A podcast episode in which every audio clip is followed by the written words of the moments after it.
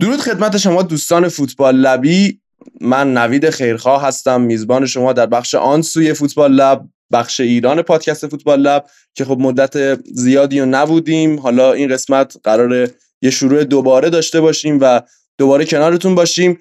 در این قسمت ما فقط با محمد پاکی و مرتزا احمدی پور دوست جدیدمون که به جمع ما اضافه شده هستیم و البته دکتر رحمتی جامعه شناس ورزشی که در ادامه صحبت ما خواهند بود و یک مکالمه من و ایشون خواهیم داشت در مورد فوتبال ایران اتفاقاتی که افتاده و امیدوارم که حالا یک بخش خوبی بشه و لذتش رو ببرید.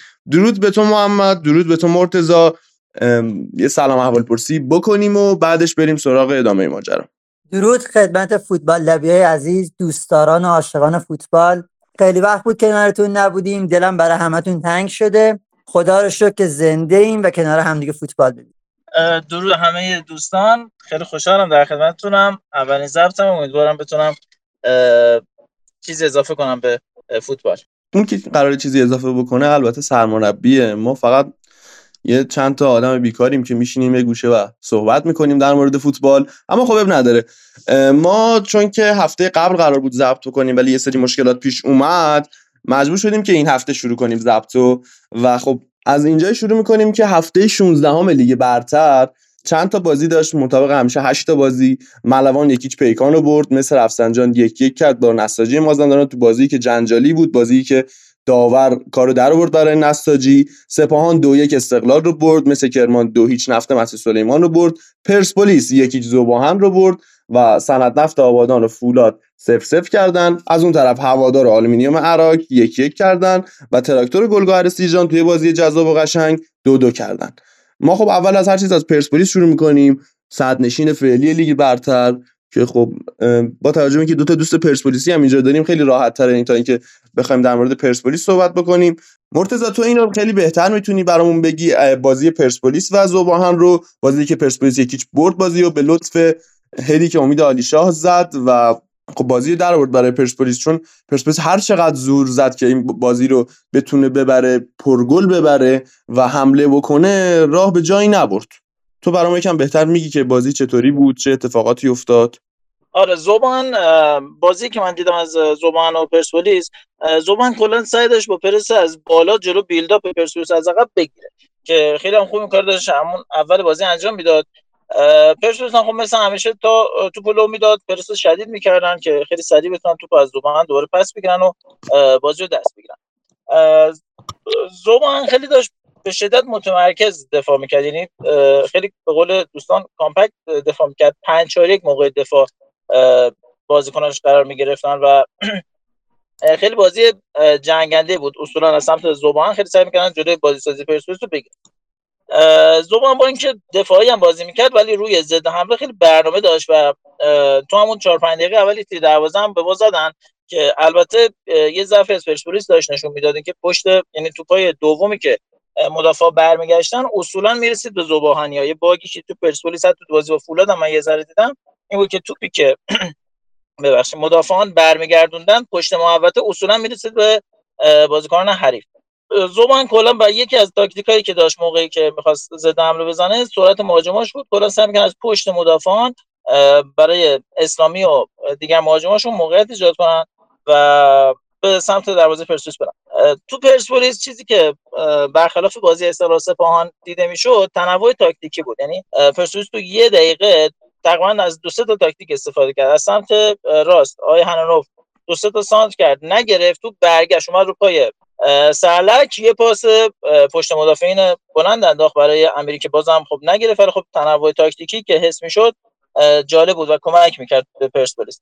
و کاری که زبان خیلی برنامه داشت این بود که پاسای زمینی پرسپولیس رو قطع کنه. یعنی پاسایی که من توجه کردم توی زمین روی زمین در واقع سعی می‌کردن توی عمق بندازن تقریبا همشون قطع می‌شد توسط زبانی اما کاری که پرسپولیس موقع دفاع بود دفاع انجام می‌داد این بود که سعی می‌کرد وسط بگیره و کاری کنه که زبان تو ببره به کناره ها خب این کارو خیلی خوب انجام داد و زبان سعی می‌کرد تو ببره کناره ها اما خب بعد از چند دقیقه زبان این کارشو یعنی این در واقع این کارو به نفع خودش انجام داد.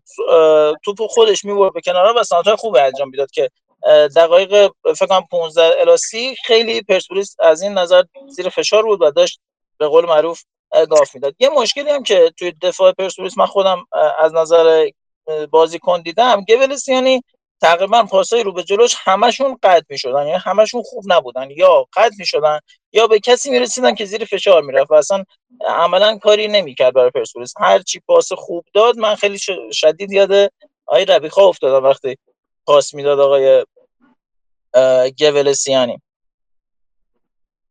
از خدمتتون که یه چیزی هم که در مورد زوبا هم بود. خب گفتم 20 دقیقه اول خیلی سعی می‌کرد پشت مدافع بندازه بعد اووردن رو به سانتر از جناهین اووردن. و یه چند دقیقه از بازی کاملا دست زوبا هم بود. پرسپولیس خیلی بیشتر سعی می‌کرد گل نخوره. و بازیکنی هم که توی زوباهن تو اون دقایق نیمه اول خیلی به چشم اومد آقای پورعلی بود. وسط زمین خیلی جنگنده داشت. سعی می‌کرد بازی رو به نفع تیم خودش بگیره. اما من خودم توی بازی پرسپولیس حالا چیزی که خودم حس کردم جایگیری یعنی جایی که آیه اسماعیلی فر داشت بازی می‌کرد جای اشتباهی بود که بعد از 60 70 دقیقه بالاخره برگشت سر جای خودش. اون وسط زمین اصلا ما توی حمله خیلی چیزی از اسماعیلی فر ندیدیم. توی دفاع هم که اصلا نمی‌دونست با دقیقا چه کاری انجام بده. و تو پنج دقیقه آخر نیمه اول وقتی امیری فشار پرسپولیس از سمت امیری خیلی زیاد شد جای خالی لوکادیا خیلی اسمی شد ولی نیمه دوم که شروع شد خب پرسپولیس همون دقیقه 46 شد در راه دور زد. تاکتیک تاکتیک عوض کرد چیزی که تو نیمه اول اصلا ندیدیم نیمه دوم همون دقیقه اول ما دید. سلک زد هر چند از راه دور ولی خب یه تستی بود که به حال انجام شد. عرض کنم خدمتتون خب تا دقیقه 60 70 که تعویض انجام شد خیلی چیزی در نمی اومد تا اینکه آیه نعمتی بالاخره تعویض شد و این نفس راحت کشید پرسپولیس. وقتی نعمتی تعویض شد خب امیری برگشت رفت دفاع چپ دیابات هم رفت نوک تغییر تاکتیک به نوعی ایجاد شد و پرسپولیس خیلی بهتر داشت. بازی می‌کرد. هرچند که دیاباته اصلا دیاباتی آماده استقلال نیست که امیدواریم یه روزی آماده بشه و یه زوج خوب با آقای عمری تشکیل بده. من کلا امیدوارم به تشکیل این ترکیب. هرچند که دیابات اصلا آماده نیست. و سروش هم که تا وارد شد کار خودشو کرد. حالا یه چیزم بگم که تا وقتی یعنی وقتی اتفاق افتاد من خیلی شدید یاد خدا بیامرز سادی نوروزی افتادم. یه بازی وارد شد و حالا اون گل زد ولی خب.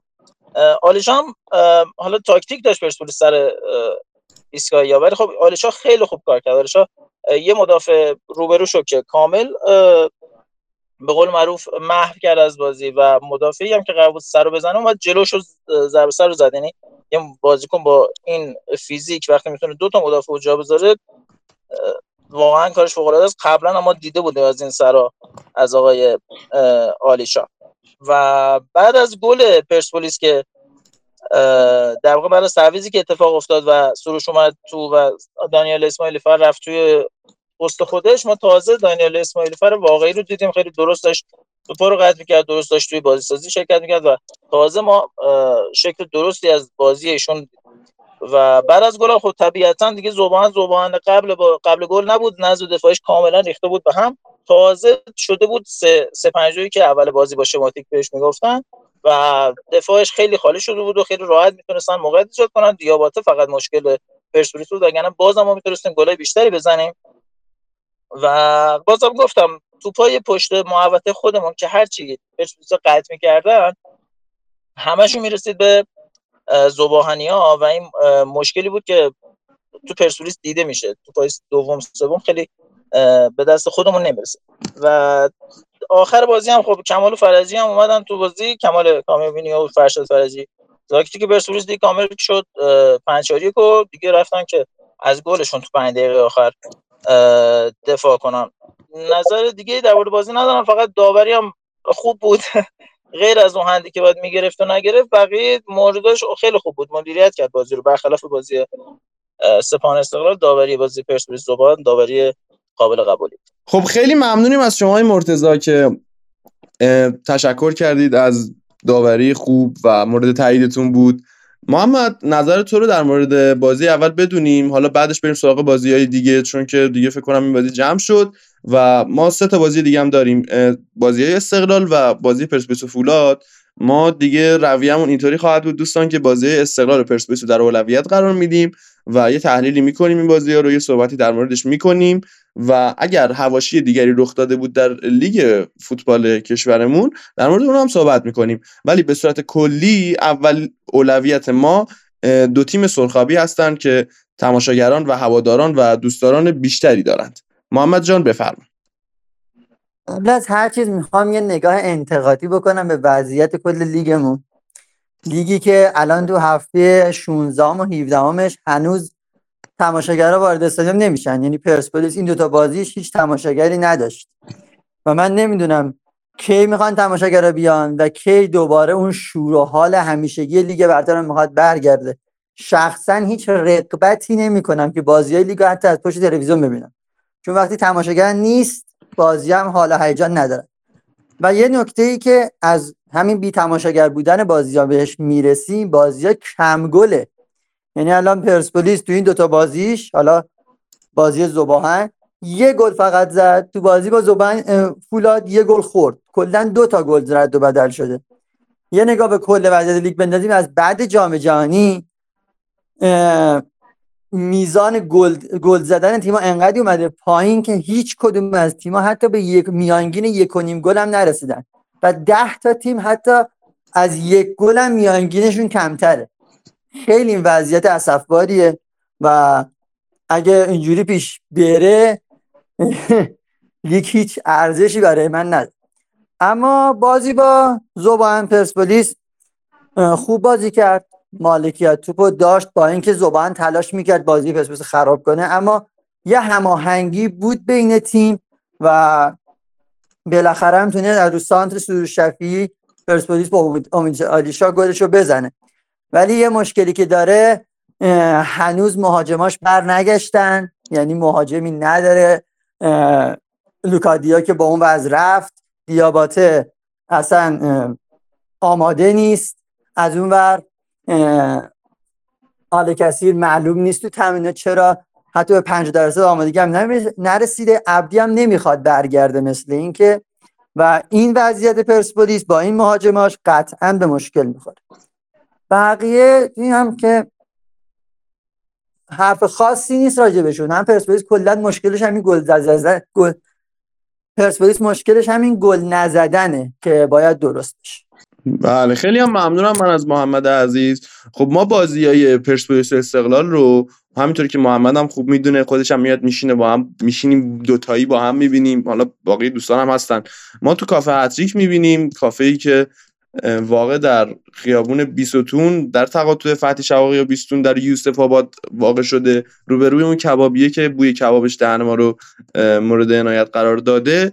و پلاک سی و دوم. فارغ از اینکه ما اونجا بازی می‌کنیم مافیا بازی می‌کنیم بازی دیگه می‌کنیم و اینا اونجا فوتبال هم می‌بینیم دیگه. خب اونجا کافه هتریک اسمش به خاطر هتریک قهرمانی پرسپولیس بوده و از اون موقع بعد تأسیس شده این کافه و جمعیت فوتبالی خوب میاد میشنه اونجا و همیشه ما بازی ها رو لذت می‌بریم و می‌بینیم و بازی قبلی پرسپولیس همین بازی پرسپولیس و فولاد محمد دیدی که پر بود واقعا کافه و خیلی هم استقبال کرده بودن دوستان. بازی که البته با شکست پرسپولیس همراه شده بود و اعصاب پرسپولیسیا همچین هم خوب نبود و ناراحت بودن. ولی کافه اصولا همیشه شلوغ پرهیجانه و خوب یک جوی رو تشکیل دادیم و فوتبالیا و فوتبال لبی های عزیز میان کنارمون میشینن بازی رو می‌بینن لذت می‌برن. شما هم اگر می‌خواید همین هفته بازی های لیگ دوباره برگزار میشه. هفته های آینده بازی های لیگ داخلی لیگ خارجی همه رو چون پوشش میدن. می‌تونید بیاید و از اینستا کافه رزرو بکنید هر بازی که دلتون می‌خواد و و بیاید بشینید ببینید. چون ما خیلی خیلی خوشحال میشیم که ببینیمتون و خب بریم سراغ بازی بعدی. بازی بعدیمون خب بازی سپاهان و استقلال هست. ما به ترتیب هفته ای بریم جلو. خیلی بهتره تا اینکه به ترتیب رنگی بریم جلو. تو بازی استقلال و سپاهان بازی که استقلال واقعا خوب کار نکرد. سوتی های پیاپی خط دفاعش که البته منجر به جدایی سیاوش یزدانی هم شد که امروز به نظر قطعی شد که از استقلال رفت سپاهان و اینم جالبه دیگه از نکات بودار لیگمونه که حالا ما خیلی بهش نمی‌پردازیم. دو یک به نفع سپاهان تمام شد. مرتضی تحلیل تو از بازی رو بشنویم. فعلا اول کار بهتره. بعدش هم من یه سری نکات خودم اضافه می‌کنم. برو بریم.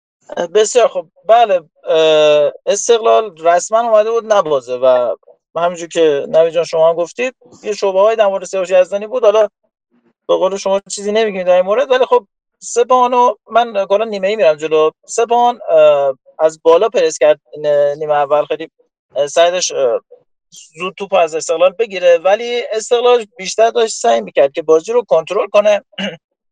البته نه در وسط زمین یعنی برای موقعیت ایجاد کردن. بیشتر سعی کرد تو زمین خودش چهار تا پاس بده و مدیریت کنه بازی رو و بازی رو آروم کنه به قول معروف. و مدل دفاع استقلال هم دوباره وسط زمین رو سعی می‌کنن بگیرن که سپاهان به سمت ارسال بره.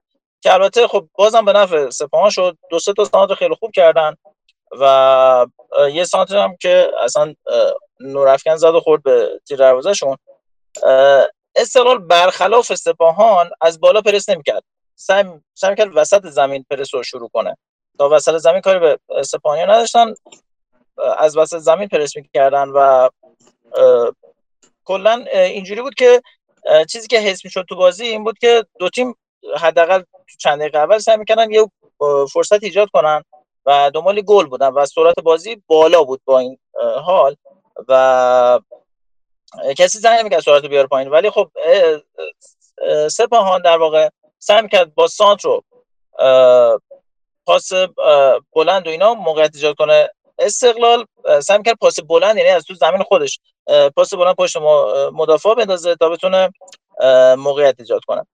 و مثلا چیزی که توی استقلال حس می‌شد این بود که ما مثلا دقیقه سی تازه یه اسمی از ارسلان متحری هم شنیدیم. خیلی استقلال سعی می‌کرد گل نخوره بیشتر حداقل نیمه اول. و سانترایی هم که استقلال می‌کرد روی دروازه سپاهان اصلا کیفیت نداشتن. خیلی راحت مدافعت می‌کردن و مشخص بود برنامه برای نداشتن. کل برنامه‌ای که من حس کردم استقلال دارد برای حمله به سمت سپاهان توپای بلند. و چیزی که توی دفاع استقلال خیلی تو چشمی زد سانترایی بود که سپاهانی ها می‌کردن و هیچکی نبود اینا رو قطع کنه. خیلی راحت همه رو سپاهانی ها زدن. حالا یا بیرون می‌زدن یا تو تیر دروازه می‌زدن یا گلر می‌گرفت. و حال هر چی سانت کشید سپاهان همه رو خودشون زدن. ما یه دونه سر از آقای یزدانی و آقای رافائل سیلوا ندیدیم. خب بعد از گلی که سپاهان زد نیمه دوم متفاوتی رو شروع کرد استقلال و برخلاف نیمه اول از بالا پرس کردن سعی می‌کنن توپو بگیرن تا موقعیت ایجاد کنن و به گل برسن و باز هم سعی می‌کردن از پشت مدافعین سپاهان موقعیت ایجاد کنن. آخرش هم خب گلی هم که زدن همینجوری بود و بالاخره هربشون گرفت. و چیزی که به چشم اومد توی سپ... توی استقلال نیمه دوم. جابجایی یامگا بود. یامگا نیمه اول کسی بود که توپای پشت مهاجمی بهش پشت مدافعین بهش می‌رسید. نیمه دوم رفته بود به کناره ها سعی کرد بازی سازی کنه برای بقیه بازی کنه و گلی هم که زدن خب پاس گل خود یامگا بود. و دوباره بعد از گلی که استقلال زد و بازی رو مساوی کرد دوباره برگشت به تنظیمات کارخانه دوباره برگشت وسط زمین. توپو داد به سپاهان زمین رو گرفت و کاملا فقط می‌خواست مساوی کنه. و چیزی که توی سپاهان باز حس نمی‌شد این بود که اینا نمی‌خواستن از عمق استفاده کنن. دو سه بار موقع حتی ایجاد شد که می‌شد یه پاس توی عمق انداخت ولی نمیداختن کل برنامه بود که ببرن به گوشه و سانت کنن و پاسایی هم که استقلالی هم می‌دادن اصولا نیک نفس و سیلوا می‌دادن خب سیلوا کلا معروفه که پاسای بلند خوبی میده و نیک نفس هم پاسای خوبی به نسبت می‌داد و چیزی که توی بازی سپاهان استقلال اصلا به چشم نمی اومد تنوع تاکتیکی بود. میگم سپاهان سعی می‌کرد سانت کنه استقلال سعی می‌کرد پاس بلند بده و کل بازی ما داشتیم تلاش دو تیم بر اساس یه تاکتیک مشخص می‌دیدیم که خب در نهایت هم خب هم تجربه هم انگیزه سپاهان باعث شد که بازی رو به نفع خودش تموم کنه و کلا در مورد استقلال بخوام بگم ده دقیقه تو کل بازی می‌خواست گل بزنه. اون ده دقیقه هم ده دقیقه بود که عقب بود. بقیه بازی استقلال سعی می‌کرد بازی رو مدیریت کنه با یک امتیاز بازی رو تموم کنه. بله خیلی هم ممنونم از مرتضی عزیز. مرتضی به نظر درگیر کاروباری هستی؟ می‌خوای بریاره بله بله. من متاسفانه امروز خیلی آمادم نبودم. آره ما خیلی چون معذرت خودمون هنوز. آره هنوز باورمون نشده که دوباره قراره در مورد این لیگ زیبا صحبت بکنیم. به خاطر همین یه ذره شوک شدیم که قرار ضبط کنیم و اینا. بچه ها هنوز آماده نبودن. قرار بود شقایق هم به جمع ما اضافه شه. شقایق انقدر خوشحال شده بود که هول کرد. گوشی از دستش افتاد و به نظر گوشیش به فنا رفته بود و نتونست که در این قسمت کنار ما باشه. ولی خب مرسی که مرتضی اومدی و یه حالی به ما دادی و خب من به شخصه لذت بردم از تحلیل زیبات. کم در کسی پیدا میشه واقعا لیگ ایران رو به این خوبی تحلیل بکنه و از این بابت واقعا باید تشکر کنم ازت. امیدوارم که تو هفته های آینده بهتر و بهتر ببینیمت و با انرژی و قدرت بیشتری هم کنارت باشیم و کلام آخر. نظر نوید جان، من هم استرس داشتم. همین که خب شما می‌دونید زیاد آماده نبودم برای امروز و یه چیزی هم که بخوام صادقانه بگم این چند وقت بعد از اتفاقات اخیر خیلی درگیر لیگ ایران نبودم و فقط عشق به پادکست باعث شد من برگردم و دوباره لیگ ایران رو نگاه کنم. امیدوارم مفید باشه. حالا سعی می‌کنم دفعه بعد هم استرس رو کمتر کنم هم آماده تر بیام و شنونده ها حداقل اگه لذت نمی‌برن بعدشون نیاد. خیلی مخلصم خوشحال شدم. خدا نگهدار. خدا نگهدار شما و امیدوارم که واقعا دیگه شنونده ها لذت ببرن. هرچند که ما هنوز به اون خوبی لازم و کافی نیستیم من اینو قبول دارم. ما نقصای زیادی داریم ولی خب چون اول کارمونه تا اینکه بخوایم یکم قلقگیری بکنیم و کارو در بیاریم طولانی میشه. قضیه یه ذره شاید رو مخ باشیم. ولی خب ام، امیدوارم که بتونید تحمل بکنید ما رو بتونید لذت بخشانه کنار ما باشید. یه لذت خاصی به ما منتقل بکنید که آقا ما داریم شنیده میشیم ما داریم مورد ارزش شما قائل میشیم و شما به ما این ارزش رو می‌دید که گوش های عزیزتون رو در اختیار ما قرار بدید که یه صحبتی بکنیم در مورد لیگ برتر ایران. و خب مرتضی که دیگه رفت و ما بریم سراغ بازی استقلال سپاهان. یه سری نکته ها رو من می‌خوام در موردش بگم.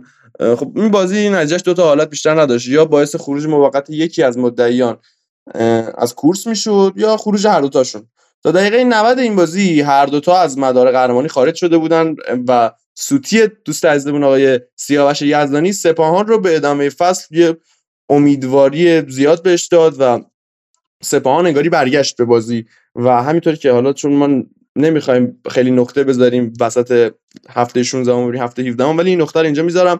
همینجوری که الان میدونیدم سپاهان با توجه که پرسپولیس باخت این هفته رو با پرسپولیس دو امتیاز اختلاف داره و خیلی نزدیکتر شدن به هم دیگه. حالا بریم سراغ نکات دیگه دوباره نقطه رو می‌ذاریم. ساپینتو و از نظر شخصیتی خب اگر دقت بکنید یه دو تا نقطه متضادن و شاید روانشناسی اینجا بیشتر به کمک ما میاد که می‌بینیم آرامش مورایس چطوری می‌تونه کمک بکنه بهش؟ یک آدم متفکر و درونگرا در برابر ساپینتویی که برونگرا active وحشی پرخروش. این وحشی البته از اون وحشی بی احترامی نیست تا وحشی پر انرژی از اون مدل آدماست خیلی راحت برتری رو کسب کرد و سپاهان بازی رو برد. خب نکات دیگه که میشه در صحبت کرد اینه که سپاهان داره آروم آروم انگاری یه شخصیت رو پیدا می‌کنه شخصیتی که سالها از دست داده بودش تیمی که فصل 93 94 نه لیگو برد نه حذفی و نه هیچ اتفاقی براش افتاد نه اصلا هیچ افتخاری کسب نکرد تو این مدت سپاهان. فقط یه دو سه بار اومد دیگه قهرمانان دیگه هیچ کار خاصی نکرد. این عدم ثبات فنی توی تراکتور هم دیده میشه بلایی که سالها سپاهان درگیرش بود. ولی انگاری با حضور مرائس این قضیه متفاوته و شاید اسپانیا باید بیشتر امیدوار بشن. مشکل استقلال هم که خواهم مشکل همیشگیشه دیگه. این تیم خط هافکی که توان بازی سازی درست داشته باشه کنترل بازی رو در دست بگیره هنوز نداره. یعنی اصلا ما اگه سیستم هم کاری نداشته باشیم نصف هافک استقلال نظر فنی به درد این تیم نمی‌خورن.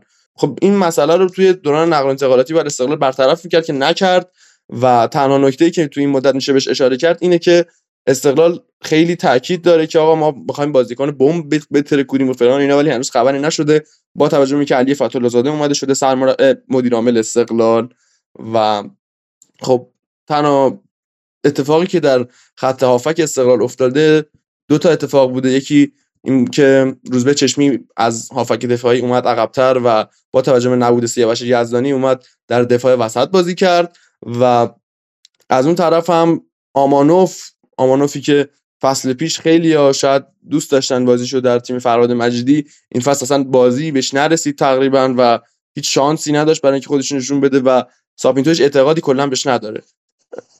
نکته دیگه که تو این بازی هست شهریار مقانلو شهریار مقانلو الان بهترین نوک ایرانه با وجود اینکه لوکادیا هفته هاست رفته ولی هنوز آقای گل لیگه که اینم از ضعف خط حمله تیم های لیگ برتریه. ولی خب شهریار مقانلو واقعا بازیکن درست حسابی و با کلاسیه انگاری توی این حمله کننده ها این مهاجمای لیگ ما و خب خصوصیات کامل شماره 9 داره و واقعا در خدمت تیم بازی می‌کنه برای سپاهان و حالا اگه ما تعداد گل زداش کنار بزنیم اثرگذاری زیادی در سپاهان داره و می‌بینیم که این مربی پرتغالی سپاهان آقای مراس خب مربی کمی نیستش و بهش اعتقاد داره.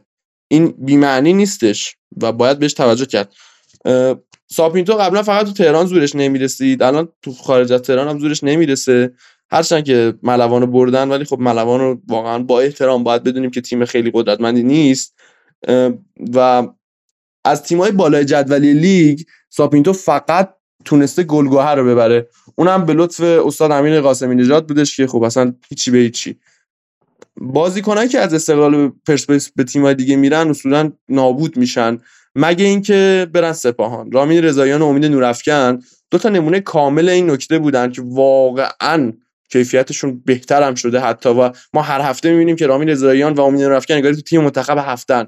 هی هر دفعه اثرگذاری دارن از خودشون نشون میدن هی قدرت خودشون نشون میدن هی کیفیت خودشون نشون میدن و من واقعا تعجب می‌کنم از کارلوس کیروش که چرا امید نورافکن رو نبرد. من اون روز بودم سر تمرین تیم ملی دیدم که این آدم چطوری شاید قسی القلبانه واقعا در حالی که همه تیمای جهان 25 تا بازیکن داشتن میبردن این 26 تا بله ببخشید من قاطی کردم 26 تا بازیکن میبردن این ورداش 25 تا بازیکن برد بدون هیچ دلیلی می‌تونست 26 امین بازیکنش امید نورافکن باشه. امید نورافکنی که با توجه به اینکه در بازی آمریکا ما خط دفاعمون در قسمت چپش دچار مشکل شده بود واقعا شاید می‌تونست کمک بکنه به ما. هرچند که ابوالفضل جلالی اومد دقایق خوب بازی کرد ولی خب به نظر من امید نورافکن خیلی گزینه بهتری بود.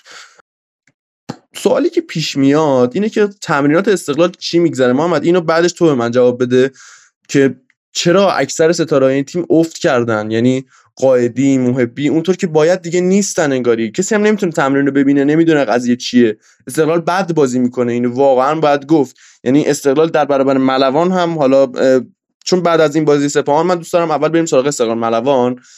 استقلال در برابر ملوان هم واقعا شانس آورد. یعنی اون گل شاید گرفته می‌شد اگر اون توپی که ملوان وارد تقریبا نیمچه خط دروازه استقلال کرد حالا تکنولوژیشو نداریم که بدونیم گل بود یا نه.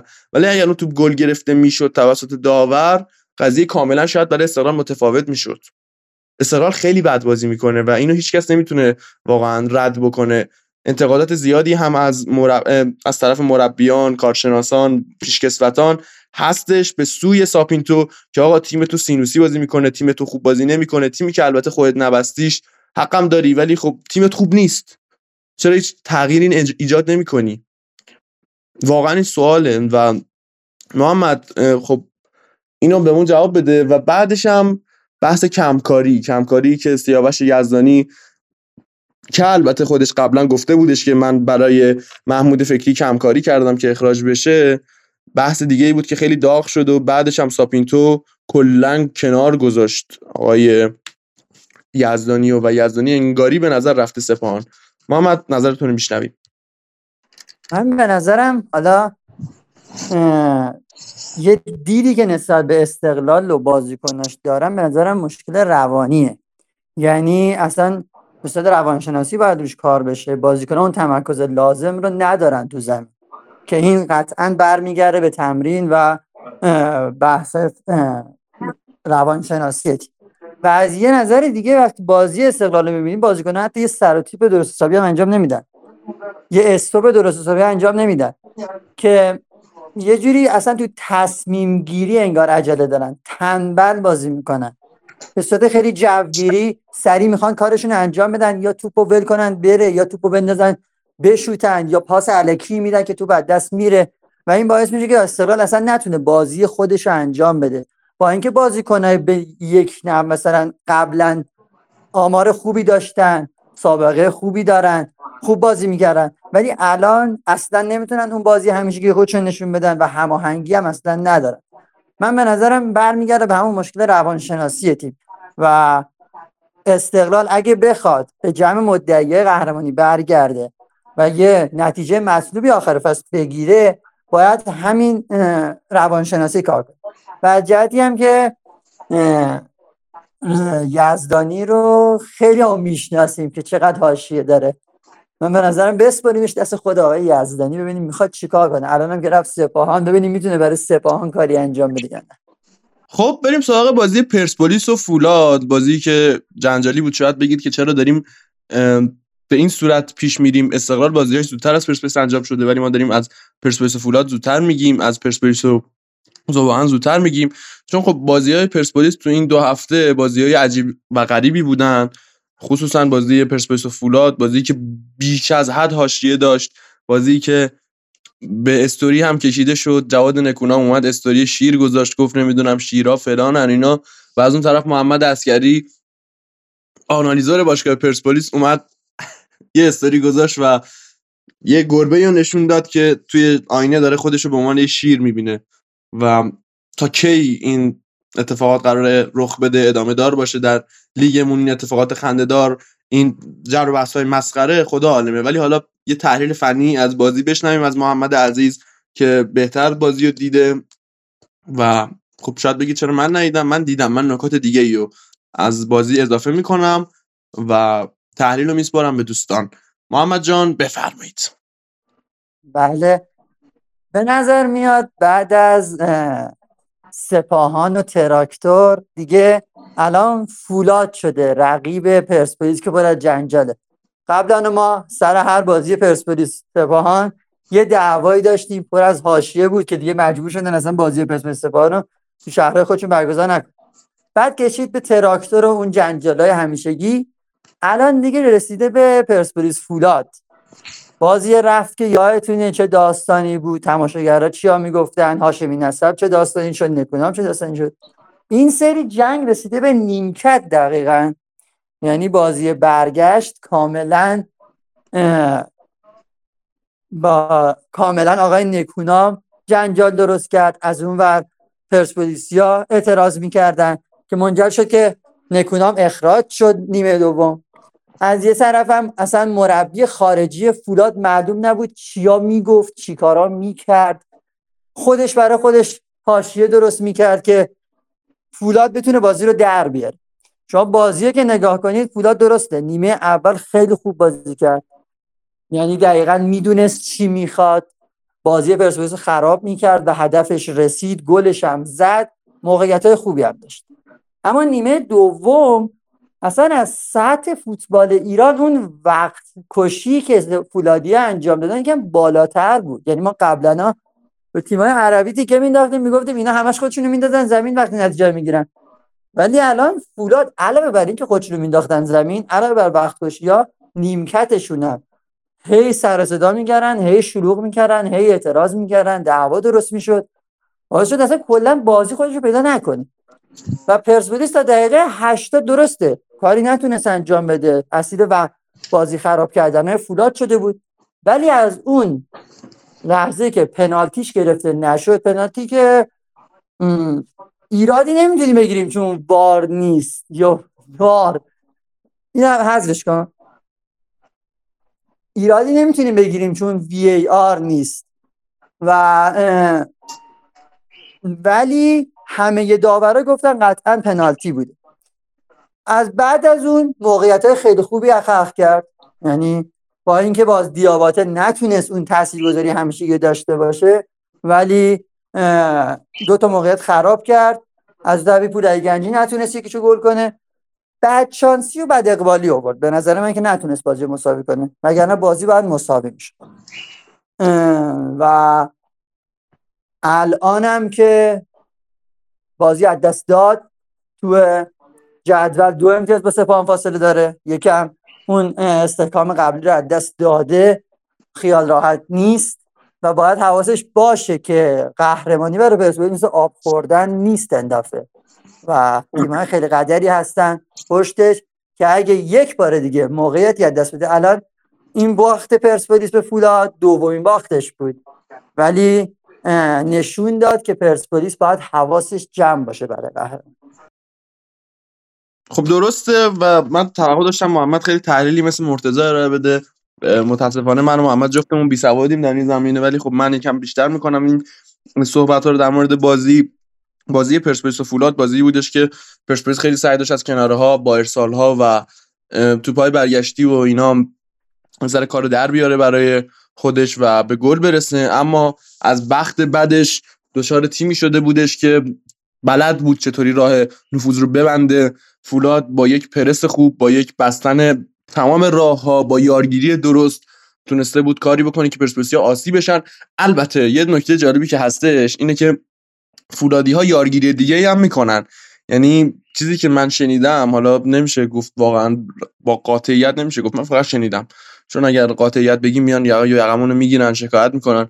و البته خب من واقعا شنیدم. شنیدن که بود واننده دیدن قضیه است دیگه.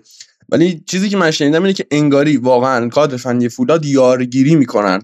یعنی میگن فلانی بره فلانی رو بگیره فلانی بره فلانی رو بگیره ما بریم رو مخشون نتونن کار بکنن و خب تو این بازی هم به خوبی این کار رو تونستن انجام بدن و کلا کسی نتونست کار خاصی بکنه تو این بازی برای پرسپولیس و توی اون صحنه که محمد میگه پنالتی هستش هم حالا جدای از این که خیلی از کارشناسا گفتن نیست اتفاقا آقای محمد.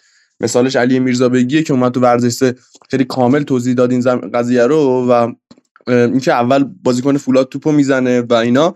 ما باید بپردازیم به گل فوق روبرتو تورس که خب روبرتو تورس هم البته بازیکنیه که به نظرم خیلی خوب خوی فولادی داره. یعنی می‌دونی فولاد جواد نکونام تیمی که برای حریفش حاشیه می‌سازه تیمیه که رو مخ حریفش میره و حالا یه گل محمدی به این بازی میگه بازی لجن.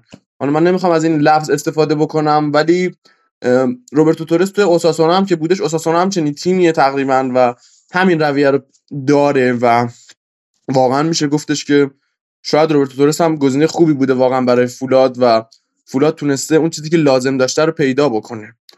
و حالا اگه بسیم بریم سراغ نکات بازی از مهمترین نکته این بازی می‌تونیم بگیم این بودش که خب سوالی که از آقای سازمان لیگ سوالی که از آقای شورای تامین هر جایی که باید مجوز می‌دادید هفت بازی از هفته 17 هم با تماشاگر برگزار شد. ولی بازی پرسپولیس و فولاد بدون تماشاگر بود و خیلی داستان داشت. شورای تامین مجوز نداد یا پای خواست فولادیا در میون بود. خب شورای تامین باید بیاد وسط بگه آقا چی شد که این بازی تماشاگر نداشت؟ چون پرسپولیسیا واقعا با قدرت میگن آقا بی تماشاگر بودن بازی تقاضای فولادیا بوده. می‌خواستن سعی بکنن صداشون به وسط زمین برسه رو مخ ما راحت برن و این حرفا. چون ما دیده بودیم با وقتی که پرسپولیس با تماشاگر بازی می‌کنه برابر فولاد خیلی بهتره. و البته اینم بگیم که بازی رفت پرسپولیس هم تماشاگراش خوب. پدری از کادر فنی و بازیکنان فولاد در آوردن و واقعا اذیتشون کردن که این رفتار البته ستودنی نیست این رفتار شایسته و درست نیست و واقعا محکومه. خصوصا رفتاری که وریا غفوری داشتن و واقعا باید تاسف خورد به حال این رفتارها و ولی خب واقعیته که الان در این بازی که پرسپولیس و فولاد هم با هم داشتن همین رفتار از طرف کادر فنی فولاد هم سر پرسپولیس اومد. ولی کلا این رفتار زشتیه. بلش کن. خب فولاد همونطور که انتظار داشتیم بودش بازی بسته و تجمع تو زمین خودی استفاده از کانالهای کناری پشت سر مدافعین پرسپولیس یعنی نعمتی و اسماعیلی فر. نکته مهم بازی فولادیا بودش. اگه به لحظه گل دقت بکنی در سال تیز احسان پهلوان به فضای پشت سر علی نعمتی و ضربه استثنایی واقعا روبرتو تونس که به به مانکن تبدیل کرد گل قشنگ فولاد ساخت. تونس اروپایی گل زد. سبکی بازیش هم مشخصا با سطح فوتبال ایران فرق کرد.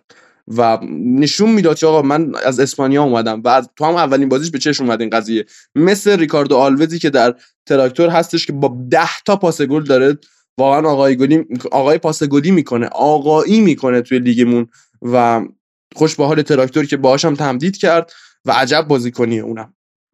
خب از طرف دیگه یحیی گل محمدی استاد استفاده از کنارها در زمان حمله بودش. و با توجه به ابزاری که در اختیار داره همیشه بیشترین ضربه رو به تیمایی می‌زنه که پرسپولیس فضا میدن.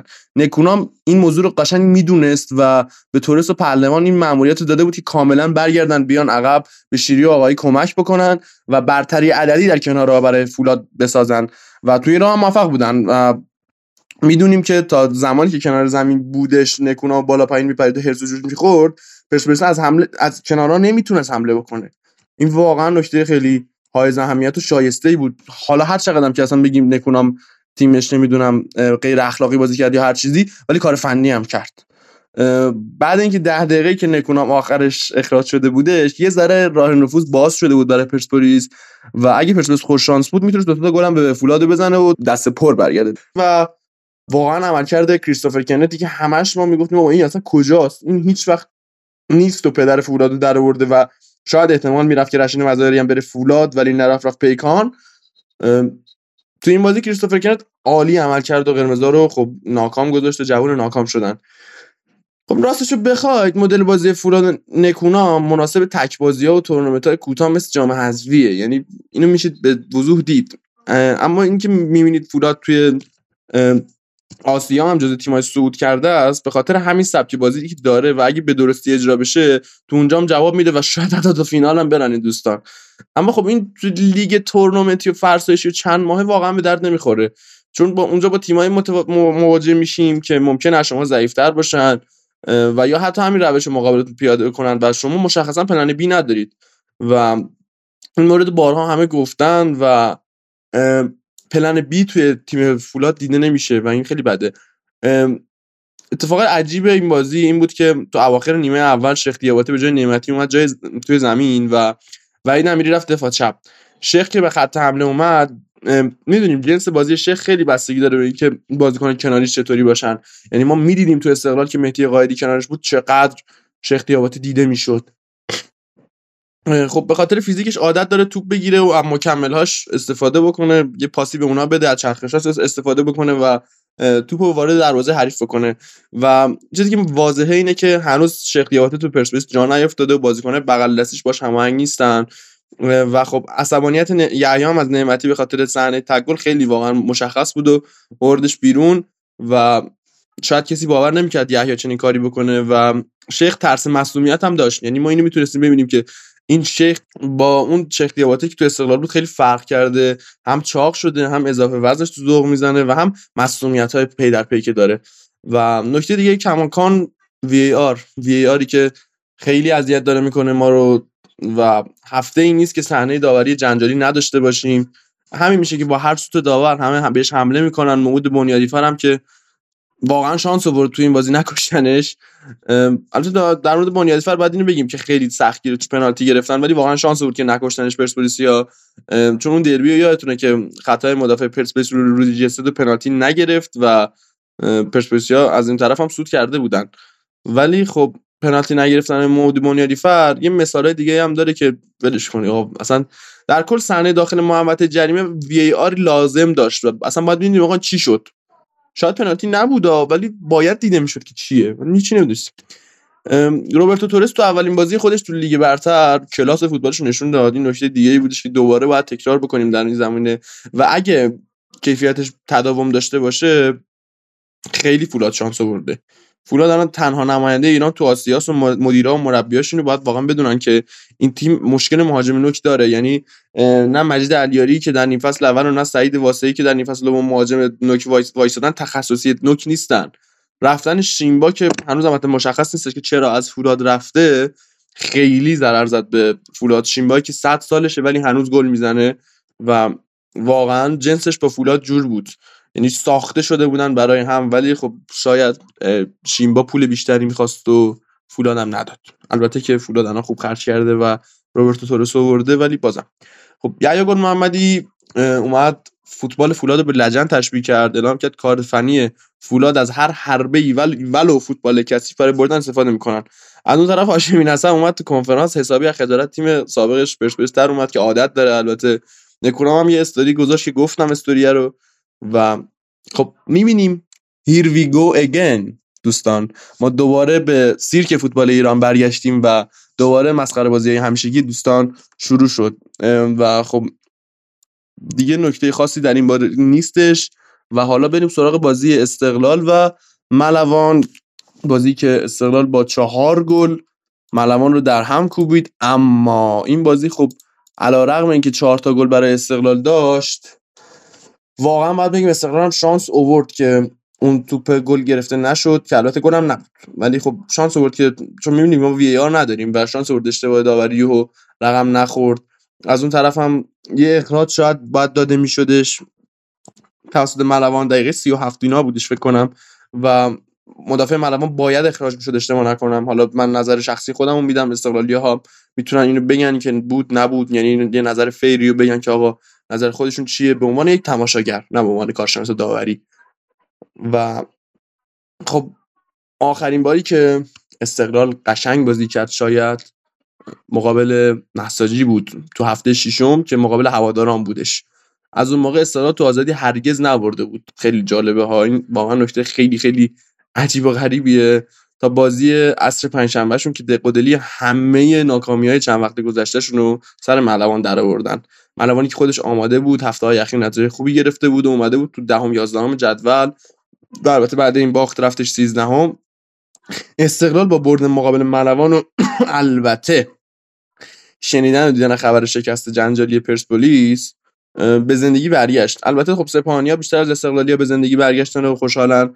چون که اونا هم سه امتیاز از استقلال بیشتر دارن هم دو امتیاز از پرسپولیس کمتر و خیلی نزدیکترن به صدر. و خب شاید باور نکردنی باشه ولی نباشه. ولی تفاوت روزای خوب استقلال با روزای بدش و افت بعد از جام جهانیش به حضور یا عدم حضور آرش رضاوند برمیگرده. هافکی با خروجش در دقیقه 70 بازی با پرسپولیس ریتم خوب این تیمو به هم زد. یعنی شاید باورتون نشه دوستان واقعا آرش رضاوند به این وضعیت رسیده ها.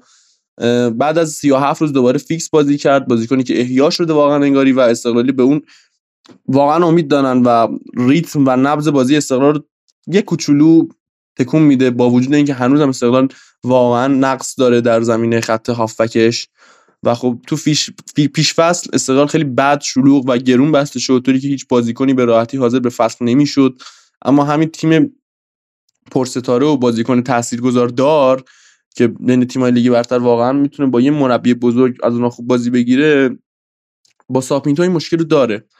حالا البته به قول آقای بالاپور ساپینتو چطوری واقعا استقلال داره اینطوری بازی می‌کنه؟ آیا افکار عمومی از بازی استقلال راضی هستن؟ من شک دارم. و خیلی نتایج سینوسی ساپینتو اذیت کننده است. و شاید البته حالا با توجه به کنار رفتن سیاوش یزدانی یه ذره دغدغه ساپینتو کمتر شده اون به ترکیب اصلیش رسیده باشه. یا متوجه شده که با استقلال چه ریتم بازی می‌سازه و چه جوری باید بازی رو در آورد. ملوان هم خب برعکس استقلال بعد جام جهانی تیم بهتری شد چند تا نتیجه خوب گرفت و روند خوبشون تا قبل از بازی با استقلال ادامه داشت که نمایش عالی آبی ها چارچخ اونا رو پنچر کرد و سر قور و برید و از اون کباب ساخت. به نمایش عالی بینقص و واقعا خوب رافائل سیلوا که آیه بالاپور دا سیلوا غلطه اشاره کنیم واقعا فوتبالش ترکیبی از تجارل حسینی و سورا بختیار جلس انگاری لذت داشتن یه مدافع تمام عیار رو می‌تونیم حس بکنیم و خب البته دربی اخیر اون سر حال و سرفون نبود که اصرار هم دوتا گل دریافت کرد و نتونست پیروزی حفظ بکنه. اگر شاید سیلوا اون تراوت رو داشت استقلال خیلی بهتر می‌تونست حتی دربی کنترل کنه و دربی ببره. و جبران فاصله هشت امتیازی با پرسپولیس بیشتر شبیه یه عملیات غیر ممکنه اما خب شکست پرسپولیس مقابل فولاد استقلالی رضا امیدوار کرده. حالا فاصله 5 امتیازه. به نظر میشه پرسپولیس در ادامه لیگ بازم امتیاز دست میده. اما سوال اینه که آیا استقلال اون تیمی هست که بتونه فاصله رو کم بکنه و پرسپولیس بگیره یا نه؟ خب این پاسخش واقعا یکم تردید داره و نمیشه فهمید چی میشه. خب به سعید مهری برسیم. سعید مهری که البته ما یه نسخه دیگه هم داریم شنونده عزیز خوبمون که واقعا داره براش تنگ شده بود. بهترین بازی عمرش رو انجام داد دو تا پاس گل داد که خب البته تو همین بازی به اندازه یه فصل توپ لو داد و خب واقعا بهش توصیه می‌کنیم یه بار دیگه بازی و فیلمش رو ببینه یه ذره حواسش باشه. آقا البته نمی‌تونیم ازش انتظار داشته باشیم مشتبه جباری باشه اما می‌تونه به اندازه رضاوند پیشرفت بکنه. یعنی ما قبلا خیلی نقد شنیدیم از سعید مهری از رضاوند ولی خب الان می‌بینیم که رضاوند بازیش بهتر شده. خیلی نقد خودمون حتی کردیم ولی الان می‌بینیم رضاوند بازیش بهتر شده و سعید مهری هم باید همین رویه رو پیش بگیره و خب اگه می‌بینیم که اون پنجشنبه اومد بغل ساپینتو پرید و اینا واقعا باید تشکرم بکنه از ساپینتو که بهش فرصت داد میدان داد و اجازه داد که اون بازی بکنه. خب مهری یا به قول آقای بالاپور مهری خیلی مهره ویژه‌ای بود تو این بازی و البته علایق شخص شخصی ساپینتو هم تاثیر داره توی اینکه این آدم اینطوری فیکس بازی می‌کنه تقریبا همه بازی ها رو و خب تا لحظه که ما داریم این قسمت رو ضبط می‌کنیم هنوز مدیریت استقلال یه دونه بازیکنم نگرفته. استاد فتح زاده هوادارهای استقلال رو بین زمین و هوا ول کرده و فقط هم وعده و وعید میده و مشاوره و اطرافیانش را درست و گم کردن. حتی باعث میشن که جریان نقل و انتقالات خراب کنه استقلال. یعنی می‌خواید من بمب بشه براتون بگم. علی فتح زاده اومد گفتش که بهتره نمی‌دونم مدیریت تراکتور سازی به جای این حرفا بره قرارداد بازیکناشو بخونه. حالا هدف چی بود؟ هدف استقلال این بود که از بند قرارداد ریکاردو آلوز که با توجه به عدم حضور آقای قربان بردیف در ایران هستش فعالش بکنه فسخ بکنه تراکتور با ریکاردو آلوز ریکاردو آلوز بیاره استقلال. نصیرزاده مدیر عامل تراکتور به سرعت رفت قراردادا رو خوند. قراردادا رو واقعا این واقعیت واقعیت داره این موضوع ها یعنی اصلا فکر نکنید که داریم شوخی می‌کنیم. رفت قراردادها رو خوند. و قرارداد آلوز رو تا 1404 بدون این بند تمدید کرد و حرافی های علی فتح زاده حرف زدن های بدموقعش باعث شد که استقلال یه ستاره خوب نتونه بگیره. و البته خب شاید هم حق داره ها. یعنی استقلال انقدر با قیمت های سنگین تیمش رو بسته آقای آجرلو خدا عالمه که آینده این تیم چجوری قراره بشین بشه. و سیاوش یزدانی هم فکر کنم گفته بود کل پولمو می‌گیرم. حالا اونش خدا عالمه. و بریم سراغ ملوان. یعنی بعد هفت سال خب ملوان اومد. یعنی ما خیلی دوستشم خیلی زودتر در مورد ملوان بیشتر بگم. آقای مازیار ظالم ملوان رو اوورد سال اول تو لیگ اگه بتونه حفظش بکنه واقعا شغل قمر کرده. البته خب ملوان الان فعلا تو منطقه خطر نیست. فانوس به دست هم نیست. اما خب 13 هفته تا پایان لیگ مونده. بعد حواسشون باشه. ولی واقعا من دوست دارم بدونم مهندس رشیدی مالک مجموعه و مازیار زاره و پژمان نوری می‌تونن این تیمو نگه دارن این تیم دوست داشتنی که همیشه لذت میبردن همه با بازیاش. آیا دوباره ستاره مثل جلال رافخایی رو نشون میده به لیگمون یا نه؟ و محمد صحبت های پایانی تو. یکی از نکاتی که من می‌خوام به بازی استقلال اشاره بکنم دمت گرم همه حرفا رو زدی و هم از استقلال گفتی هم از ملوان گفتی. خیلی حرفای خوبی بود.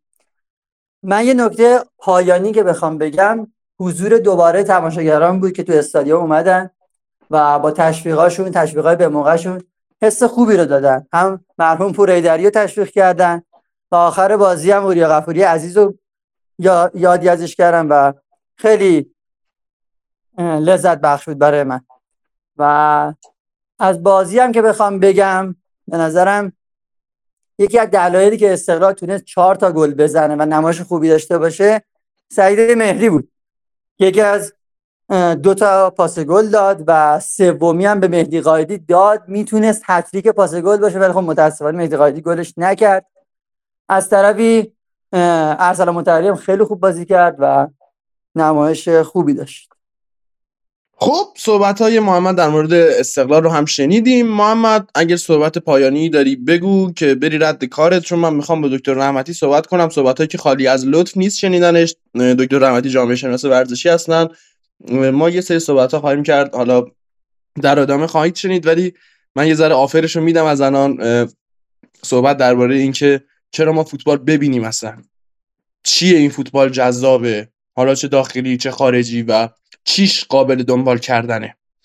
محمد صحبت های پایینیتی بیشنویم خیلی خوشحالم که این قسمت از فوت آن سوی فوتبال لب کنارتون بودم و از حرفای شما یاد گرفتم و باز هم لذت بردم از کنار فوتبال لبی عزیز. دو تا چیز می‌خواستم بگم. یکی که اشاره کنم به نتیجه خیلی خوب آلمینیوم عراق. اگه یادتون باشه من طرفدار همین تیم بودم و سه یک بردیم بازی. نکته دوم می‌خوام یه گذر بزنم به جام جهانی. چون نبودم این چند وقت و خیلی دلم می‌خواست این حرفا رو یه جا بزنم. در مورد تیم ملی می‌خوام صحبت کنم و بگذریم از هاشیایی که پشت تیم بود. تو خود رقابت ها سه تا بازی کردیم که دو تا بازی خیلی خوب دو تا بازی خیلی خوب بد بازی کردیم. و یه بازی هم ولز عزیز و سوپر ازش کرد. بازی انگلیس که بدترین بازی ایران بود تو جام جهانی. 6 تا گل خوردیم. اصلا برنامه نداشتیم. تاکتیکمون هشتو بود. نمی‌دونستیم می‌خوایم چه کار کنیم. اینا برمیگرده به سرمربی تیم کارلوس کیروش. چون درسته که حالا حاشیه بود ولی خود تیم هم هیچ برنامه برای بازی نداشت. که اینو می‌تونیم سر بازی با ولز ببینیم. بازی با ولز وقتی ترکیب درست حسابی چید وقتی تهاجمی چید وقتی می‌دونی که بازیکنه ما مثل مهدی تارمی مثل سردار آزمون بازیکنه تهاجمی هستن می‌تونن کارو در بیارن. اینو می‌دونه و انجام نمیده. سر بازی با ولز قشنگ تیمش رو سورپرایز کردیم و نتیجه هم گرفتیم. خیلی خوب بازی کردیم. من یعنی من شخصا با اینکه مخالف تیم ملی بودم ولی خیلی لذت بردم از بازی ولی نمی‌فهمم چرا آقای کارلوس کیروش باز در موقعیت های حساس اشتباه می‌کنه و دوباره سر بازی با ایران آمریکا همون ترکیب دفاعی چید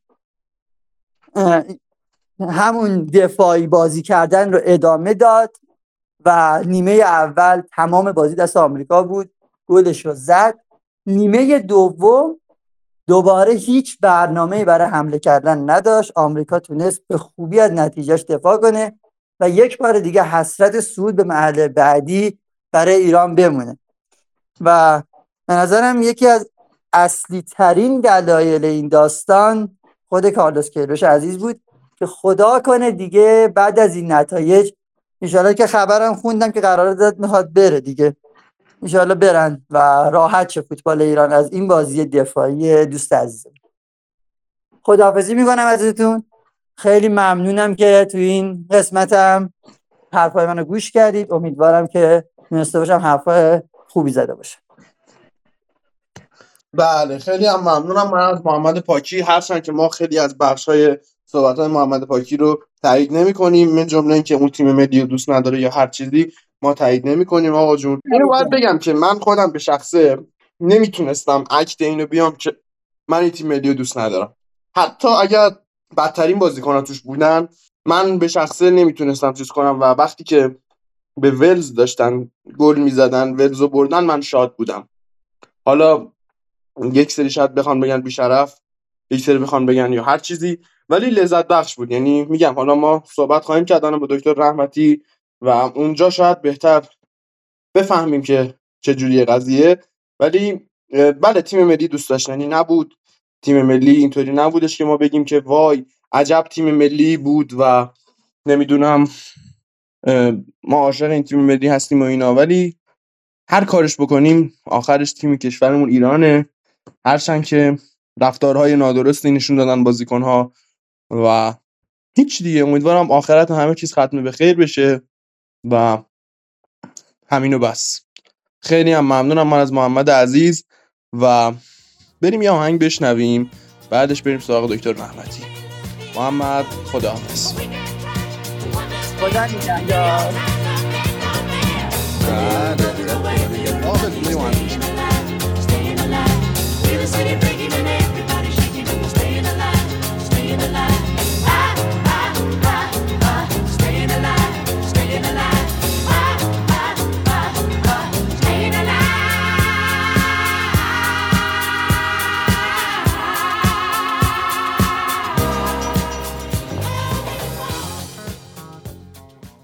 خب در خدمت دکتر رحمتی عزیز هستین جامعه شناس ورزشی. آی دکتر اگر من جایشو اشتباه می‌کنم خودتون اصلاح بفرمایید. عرض ارادت خدمت شما. یه سلام احوال پرسی بکنیم اول باهاتون و بعدش بریم سراغ موضوعاتی که قرار صحبت بکنیم. آی دکتر ارادت. خواهش می‌کنم. بندم خدمت شما و کسانی که در واقع صدای ما رو میشنوند. عرض ادب و سلام دارم. آرزوی تندرستی سلامت آرامش برای همگان. در خدمتتون هستم. بله خب آقای دکتر این مدت اتفاقات بد و ناگواری توی کشور و در سطح جامعه رخ داد و خیلی اتفاقاتی افتاد که ناخوشایند بود. به هر طریقی که میشه در نظر گرفتش ما اذیت شدیم ما تحت فشار قرار گرفتیم.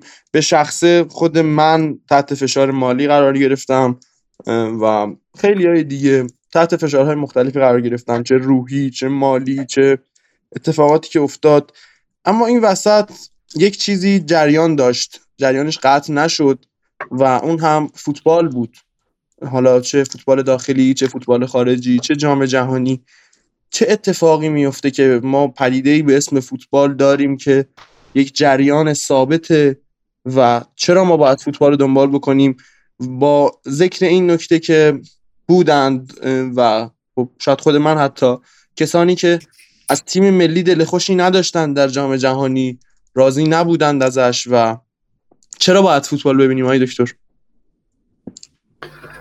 ببینید چند تا موضوع شما مطرح کردید. من اجازه بدید از اون ابتدایی شروع بکنم. بله همه ما در شرایط فعلی به شکل های مختلف حالا شما اقتصادیشو اشاره کردید ولی قطعا فقط اقتصادی نیست. من می‌خوام به یه آزردگی خیلی بالاتر از همه اینها اشاره بکنم. ببینید این آزردگی هایی که گریبان جامعه رو می‌گیره کم و بیش در بسیاری از جوامع دنیا وجود دارن و چیزهای عجیبی نیستن خب؟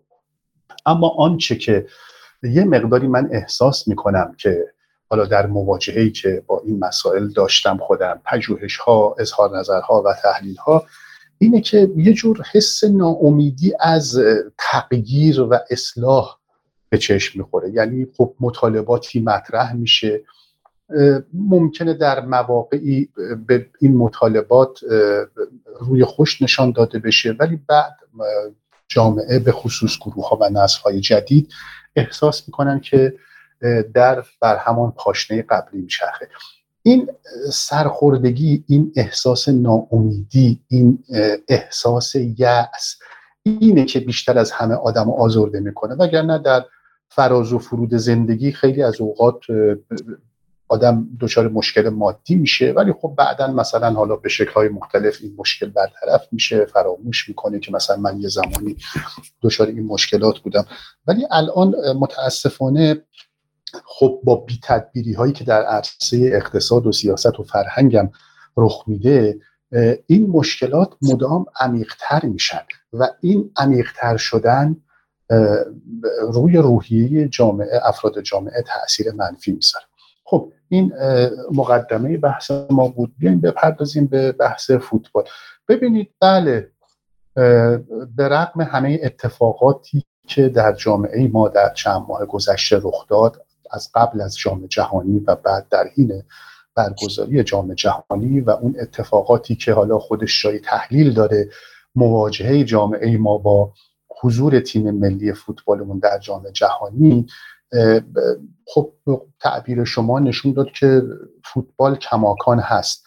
اما من می‌خوام یک پرانتزی باز کنم در بین صحبتی که شما گزاره که مطرح کردید.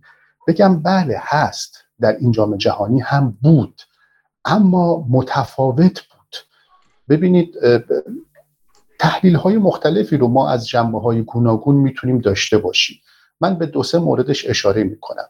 اولین بازی ما با تیم فوتبال انگلیس که منجر به یک شکست سنگین شد من اینجا یه تعریض و انتقادی هم به رسانه های ورزشی خودمون داشته باشم که معمولا از واجه های نظامی و در واقع خیلی میلیتاریستی به قول حالا ما جامعه شناسا خیلی استفاده می‌کنن.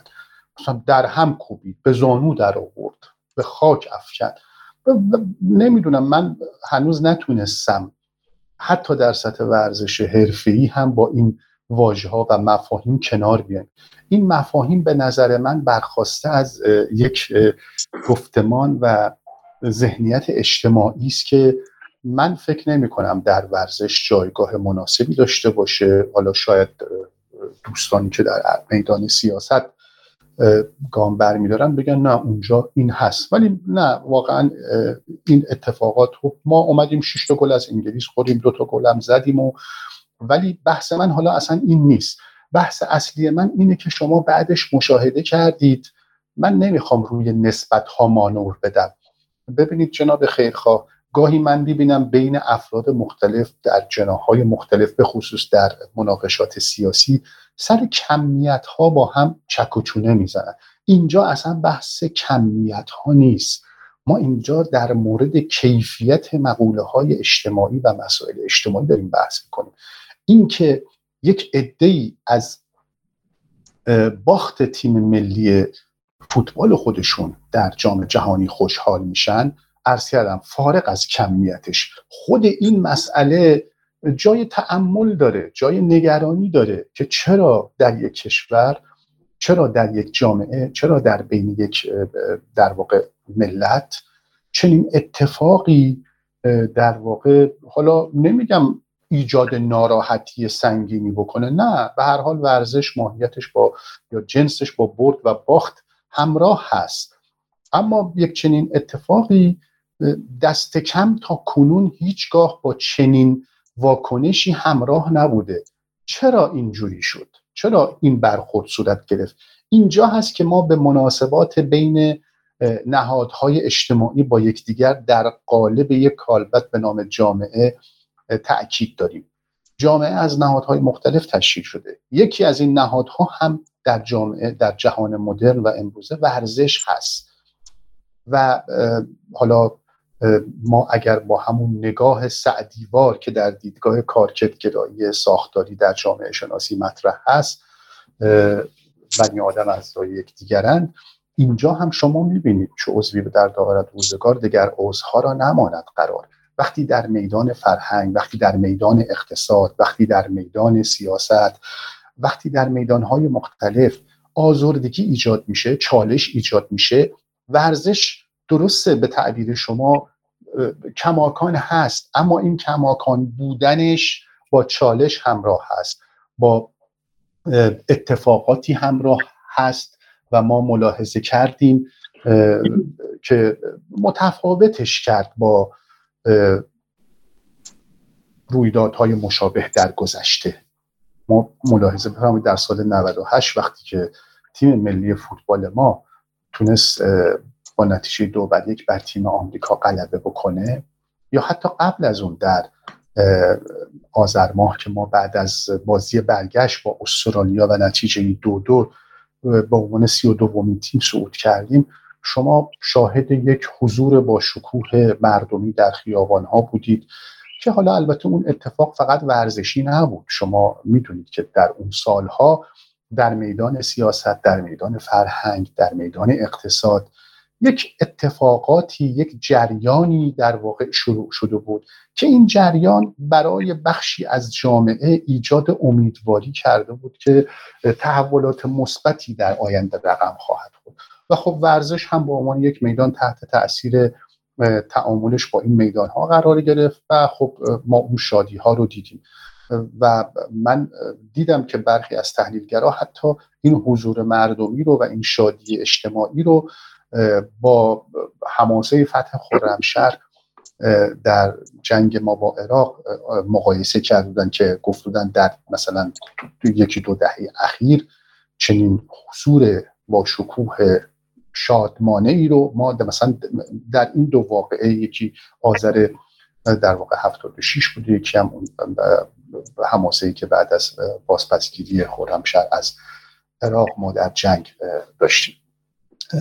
می‌خوام بگم که ما در این جام جهانی اخیر فوتبال ما بود اما این بودش با نمودهای متفاوتی همراه بود. ایران و انگلیس رو اشاره کردم.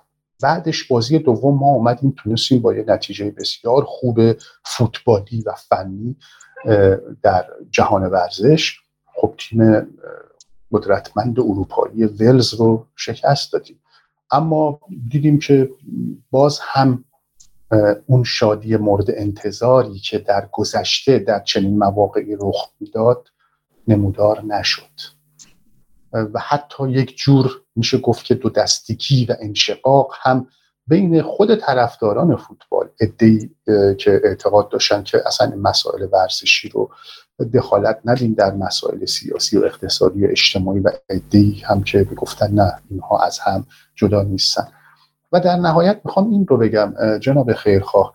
درسته که به تعبیر شما این ورزش و این بازی های فوتبال کماکان ادامه داشت. اما حالا چه در جام جهانیش چه حتی در همین لیگ برتر خودمون. شما ملاحظه می‌کنید. اون رمق اون شادابی اون نشاط اون انرژی اون شور اون هیجان گذشته نیست. خب این یکی یکی هم که به هر حال شما دارید می‌بینید که مسئولین به واسطه واهمه هایی که دارند تا کنون تا همین هفته اخیر از حضور تماشاگران جلوگیری می‌کردن. خب اینا نشانه تاثیر وقایع اجتماعی روی ورزشه. یعنی با وجود بودن اما این بودن با اون بودن گذشته متفاوت هست. من در خدمتون هستم. درست درسته. خیلی هم ممنونم از شما های دکتر. یه نکته هم ببخشید. بفهم. آی خیرخواه یه نکته ببخشید چون چند تا سوال با هم مطرح شد. آره چون سوالات زیادی من داشتم من از شما آره. آره خواهش می‌کنم. ببینید یه سوال خیلی اساسی همون در همون یک سوال فقط یک سوال همون یکی بسته دیگه اگه قرار سوالی مطرح باشه. شما در واقع مضمون پرسشتون این بود که چرا این میزان از توجه اجتماعی و جهانی نسبت به فوتبال وجود داره؟ خب؟ ببینید خب من نمی‌خوام به تاریخچش رجوع بکنم که از قرن مثلا 18 19 در جهان مدرن. حالا این فوتبال به این شکل نبود ولی خب به یه بازی بوده. یک سری از دانشجویان در آکسفورد انگلیس آمدن یه قواعدی رو برای این شروع کردن به گذاشتن و بعد ما می‌بینیم فوتبال در انگلستان بریتانیا و بعد جاهای دیگه دنیا رواج پیدا کرد. ببینید خیلی عامل ها رو میشه برای رواج فوتبال و این میزان از توجهی که در جهان به فوتبال میشه برشمرد. ما اگر به صورت عمد به تاریخش نخواهیم برگردیم که در ابتدا چه اتفاقاتی رخ داد که فوتبال رواج پیدا کرد ولی در قرن بیستم به ویژه در نیمه دوم قرن بیستم من بین عامل های مختلف قطعا یک عامل که نبوده و چند عامل هم نیست مجموعی از عوامل در این جلب توجه جهانی نسبت به ورزش فوتبال نقش داشتن. ولی من تصور می‌کنم در کنار عامل های مختلف بحث هژمونی رسانه رو نباید نادیده بگیریم. یعنی جهان رسانه ای که در واقع میاد و به خلق معناهایی می‌پردازه به طرح مسائل و مفاهیمی می‌پردازه. نکاتی رو مورد اهمیت قرار میده. حالا اینکه من بخوام خیلی هم تاکید کنم بگم فقط هژمونی رسانه ای نه. هژمونی رسانه نقش بسیار مهمی داشته. ولی در کنارش عامل های دیگه هم بودن. مثلا من برخی از جامعه شناسای ورزش رو می‌بینم که وقتی به این پرسش مواجه میشن که چرا در بین همه ورزش ها فوتبال با این اقبال مواجه هست مثلا به برخی از مسائل اشاره می‌کنن. از جمله حالا مثلا میگن امکان انجامش در محیط های مختلف. حالا در گذشته خود ما در کودکی مثلا در کوچه ها در خیاب حالا خیابون به اون معنای امروزی که نبود. ولی در هر فضایی بیا زمین خاکی چیزی پیدا می‌شد. می‌تونستیم راحت بازی کنیم. در مدارس مثلا خیلی راحت. نیاز به وسایل خیلی پیچیده ای نداره. یعنی شما با دو تا آجر می‌تونید دروازه بسازید یه توپ پلاستیکی هم بندازید و بازی کنید. یکی به قوانین و قواعدش که میگن این قوانین و قواعد شباهت بسیاری با قوانین و قواعد زندگی اجتماعی داره و همین در واقع یه جوری فرح بخشش می‌کنه لذت بخشش می‌کنه با معناش می‌کنه برای آدم ها یکی فضای برگزاری رویدادهای بزرگشه مسابقات مهمشه که انسان ها می‌تونن اونجا در یک جمعی فارق از جهان در واقع عرفی قرار بگیرن و به صورت موقت به یک در واقع تعطیلی برن وارد یک جهان تعلیق شده برن یک فضایی تعلیق شده برن از امور روزمره خودشون در واقع خارج بشن. نکته دیگه ای که باز در همین ارتباط بهش اشاره میشه که البته در مورد ورزش های دیگه هم هست. مثلا همین یکی دو سال پیش آخرین مسابقه بسکتبال قهرمانی کشور خود ما رو در گرگان همه خاطرشون هست که در ثانیه آخر از چه فاصله بازیکن آمریکایی یه پرتابی رو انجام داد و اصلا تغییر داد سرنوشت قهرمانی رو. در مورد فوتبال هم این گفته میشه. میگن اون احساس تعلیقی که در فوتبال وجود داره و تا ثانیه آخر این در واقع فرصت و امکان رو در اختیار مخاطبان قرار میده که با تغییر نتایج مواجه بشن. این تعلیق زیبایی شناسانه خودش می‌تونه در واقع جذابیتی رو ایجاد بکنه که از اون بر امکان در واقع امکان و انعطافی که در حرکات ورزشی در رشته فوتبال وجود داره در کنار مثلا کارهای گروهی کارهای انفرادی هم امکانش هست. شما مثلا خب حالا درست امروز دیگه ما کمتر شاهد حرکات انفرادی و ستاره هایی مثل پله که به تازگی درگذشته در جهان فوتبال هستیم. شاید مثلا لیونل مسی یا رونالدوی پرتغالی اینها جز آخرین مواردی هستند که به عنوان فوق ستاره یا ابر ستاره. ولی باز کماکان جهان فوتبال همیشه در انتظار با وجود تاکیدش به تاکتیک و حرکات جمعی در انتظار ستاره ها و فوق ستاره ها هست. و حالا میگم نکاتی از این دست هم بهش اشاره میشه. ولی من میگم در کنار این مجموعه خودم تاکید دارم که هژمونی رسانه‌ای حالا این هژمونی رسانه‌ای در عرصه بین‌المللی بوده. یعنی یه جوری یک جهان با معنایی از ورزش فوتبال خلق کرد و خب بعدها ما می‌تونیم خیلی عاملهای دیگر هم بهش اضافه کنیم.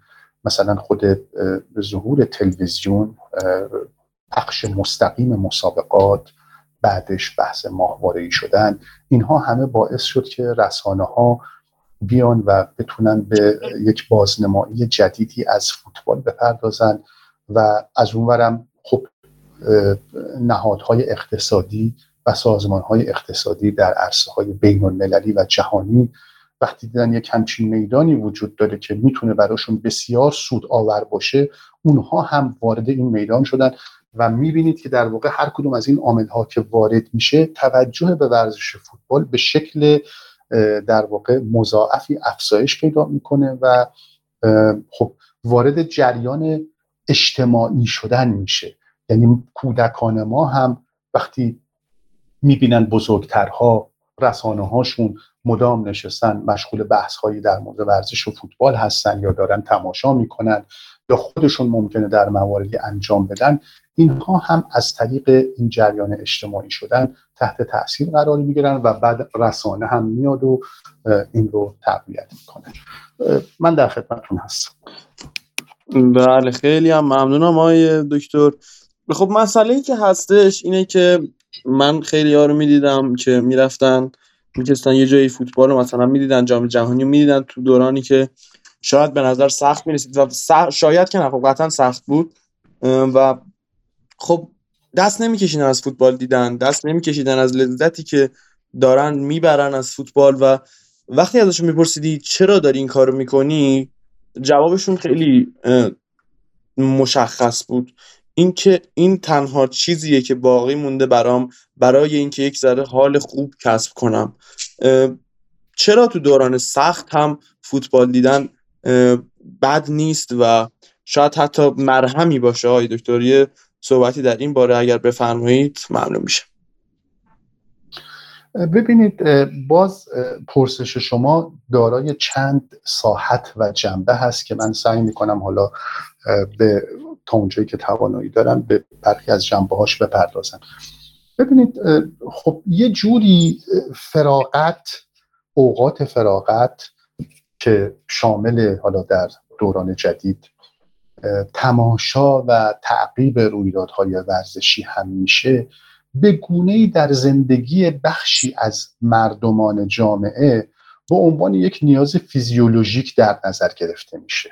نمی‌خوام بگم نیاز فیزیولوژیک هستا. ببینید یعنی مثلا غذا و مسکن و پوشاک نیست که نبودش زندگی رو غیر ممکن بکنه. ندیدن مثلا مسابقات فوتبال یا پیگیری نکردن رویدادهای ورزشی در این حد حیاتی نیست. اما اما عرض کردم نزد برخی از مردمان همین هایی که شما به هر حال اشاره میفرمایید میگید که میگن تنها چیزی که باقی مونده تا یه مقدار حال ما رو خوب بکنه همینجا هست. یه بخشیش تحت تاثیر این نوع در واقع ارتباطی هست که بین برخی از طرفداران بسیار شدید رویدادهای ورزشی در اینجا فوتبال مورد نظر ما هست با این ورزش برقرار شده که در هر حالتی به هر حال این ارتباطه رو سعی می‌کنن حفظ کنن.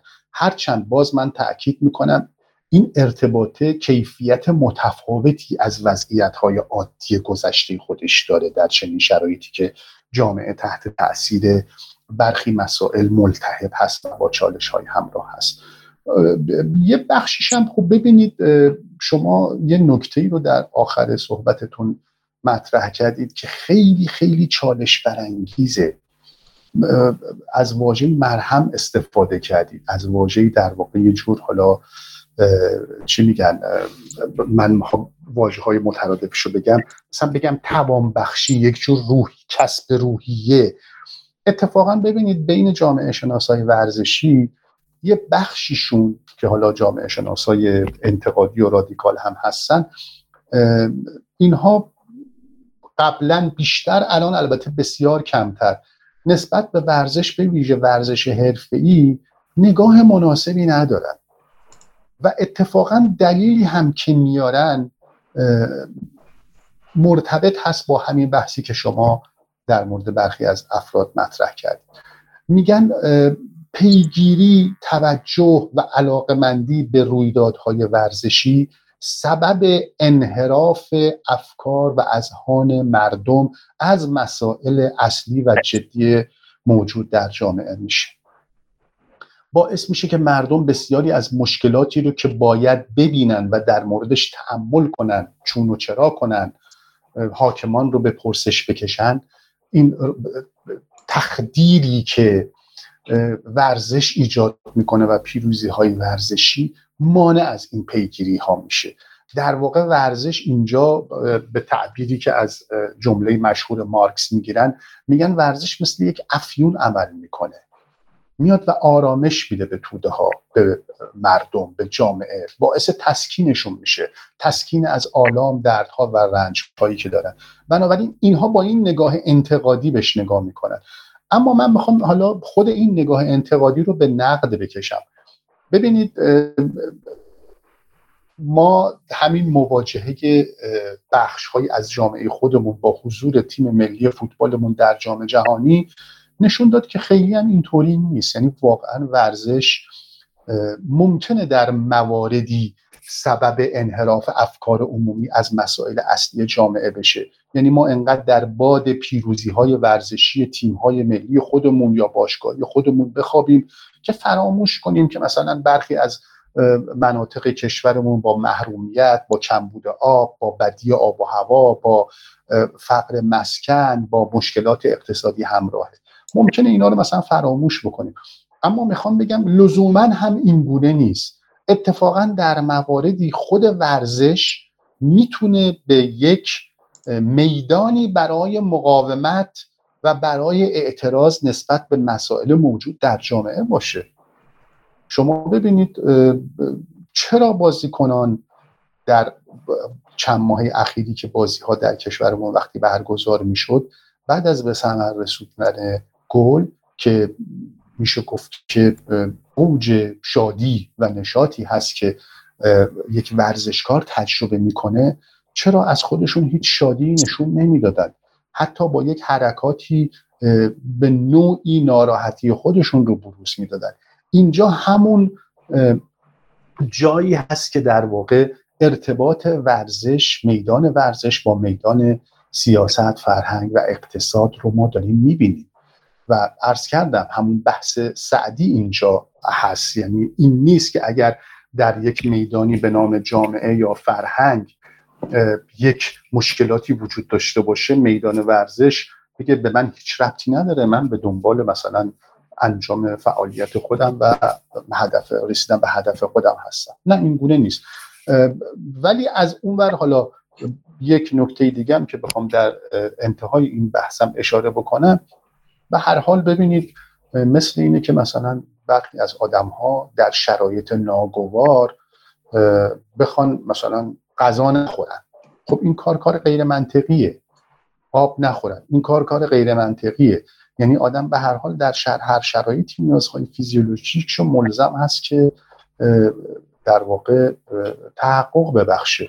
من تصور می‌کنم بخشی از جامعه هم همینطور که شما اشاره فرمودید نیاز به این داره که به هر حال برای زندگی کردن برای حرکت کردن حتی برای مقاومت و اعتراض کردن نیاز به یک روحیه داره نیاز به یک انرژی داره و این انرژی و روحیه رو سعی می‌کنه از طریق میدان ورزش کسب بکنه. اینها در واقع همه هر کدوم از اینهایی که من عرض کردم هر کدومش می‌تونه در واقع یه بخشی از قضیه رو و موضوع رو برای ما تحلیل بکنیم در خدمتون هستم. بله آقای دکتر بحث دیگری که هستش خب از این هفته ما شاهد حضور دوباره تماشاگران بودیم. و خب البته استقبال خیلی چندان زیادی هم نشد و جز بازی نساجی و سپاهان که خب نساجی ها همیشه دوستان قایم شهریمون ورزشگاه رو پر می‌کنن و پر انرژی میان به حمایت از تیمشون باقی ورزشگاه تقریبا خالی بود. در ورزشگاه آزادی استقبال خیلی خیلی کمی شد از بازی با استقلال و خب این حضور دوباره تماشاگرها یک مسئله هستش که من اینو اینجا نقطه می‌ذارم اول سوال اصلی رو بپرسم بعدش بریم سراغ تماشاگرها خب خودتون هم در صحبتاتون اشاره کردید که انرژی غذای روح غذای معیشت و خیلی چیزای دیگه. در این مدت صحبت های زیادی در مورد اعتصابات شده بود. اعتصاب کنیم فلان کنیم بیسار کنیم. ولی آیا مگه زندگی ما تحت تاثیر کار کردن ما نیست؟ آیا مگه ما از لای جرز دیوار پول در میاریم. های دکتر که مثلا توقع داشته باشیم که مثلا یکی مثل خود من صاحب خونه ازم پول نگیره و منم اعتصاب کنم. آیا واقعا ما در این حالت هستیم که چنین اتفاقی بیفته؟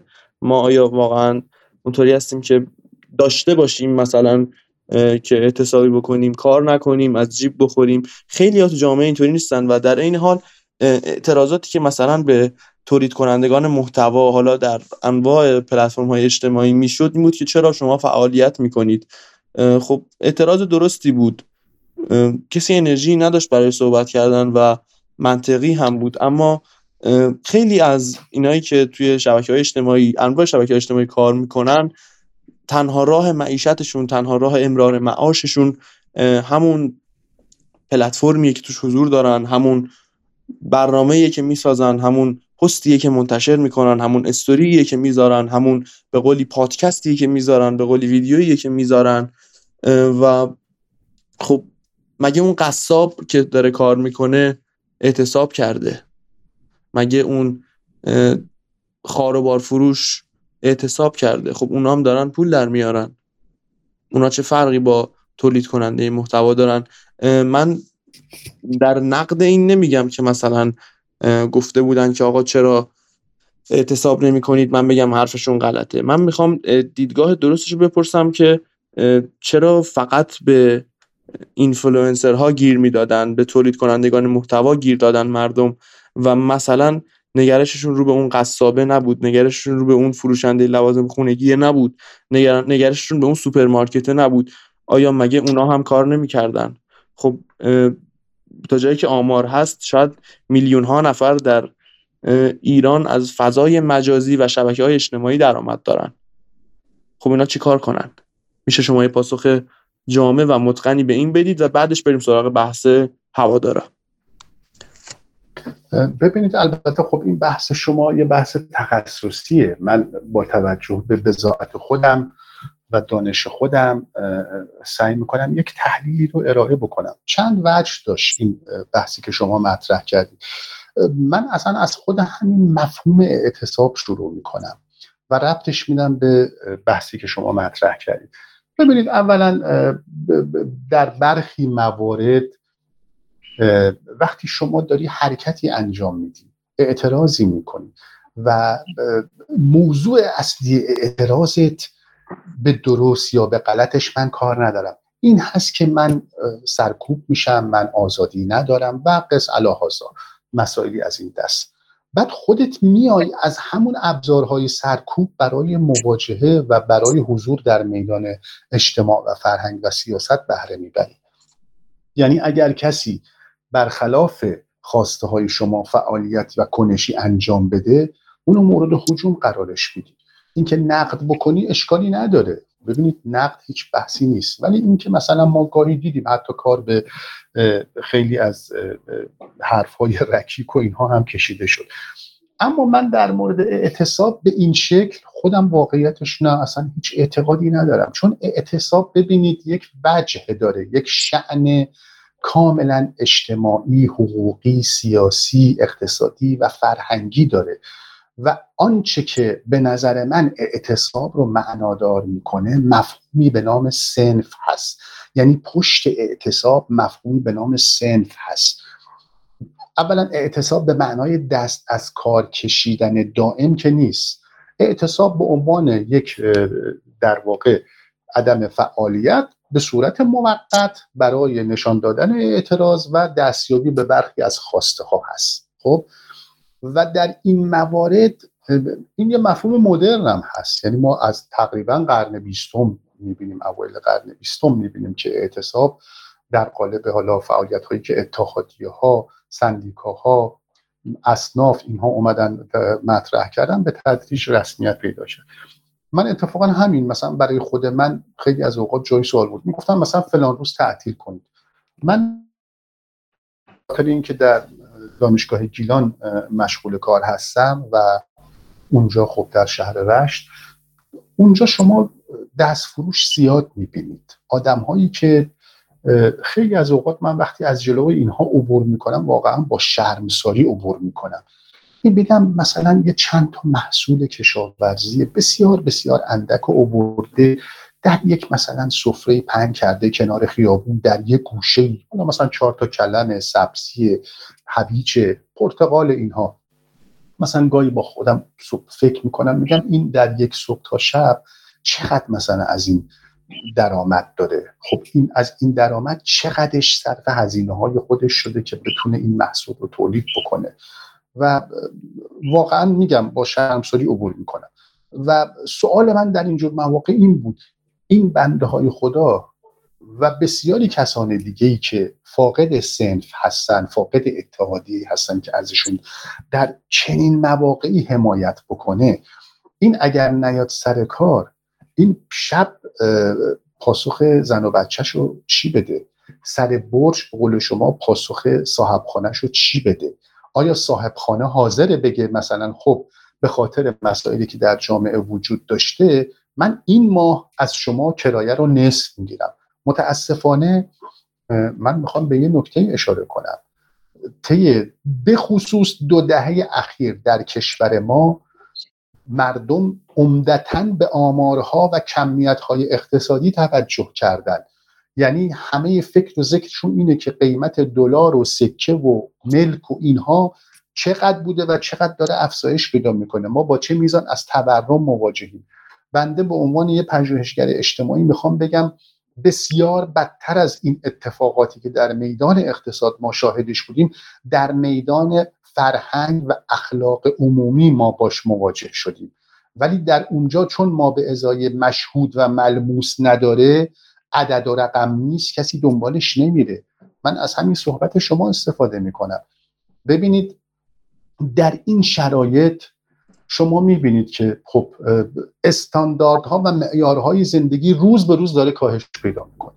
به قول دوستی حالا این میگم به قول دوستی مسئله اجتماعیه. ایشون رو به عنوان مثال من ذکر می‌کنم. می‌گفت من در چند سال اخیر تقریبا از مرکز شهر رانده شدم به جنوبی ترین نقطه شهر تهران. چون دیگه واقعا توانایی ندارم. یا دوست دیگری من دیدم که اومده رفته در این شهرک های اطراف در یک جای پرتی و میگه من واقعا دارم مستحلک میشم. روزی پنج ساعت فقط من رفت و آمدمه. یعنی در تاریکی هوا مجبورم از منزل بیام بیرون و در تاریکی هوا به منزل برمیگردم. خب این لذتی برای زندگی کردن ایجاد نمی‌کنه. و شما می‌بینید همینطور که خودتونم به تلویح اشاره کردید خب خیلی از مشاقل می‌بینید به فعالیت خودشون ادامه میدن. خب البته در اینجا یه تفکیکی هم باید بین مشاقلی که نیازهای اولیه جامعه رو تأمین می‌کنن. مثلا ما نونوایی رو نمی‌تونیم بشیم تو اعتصاب کن.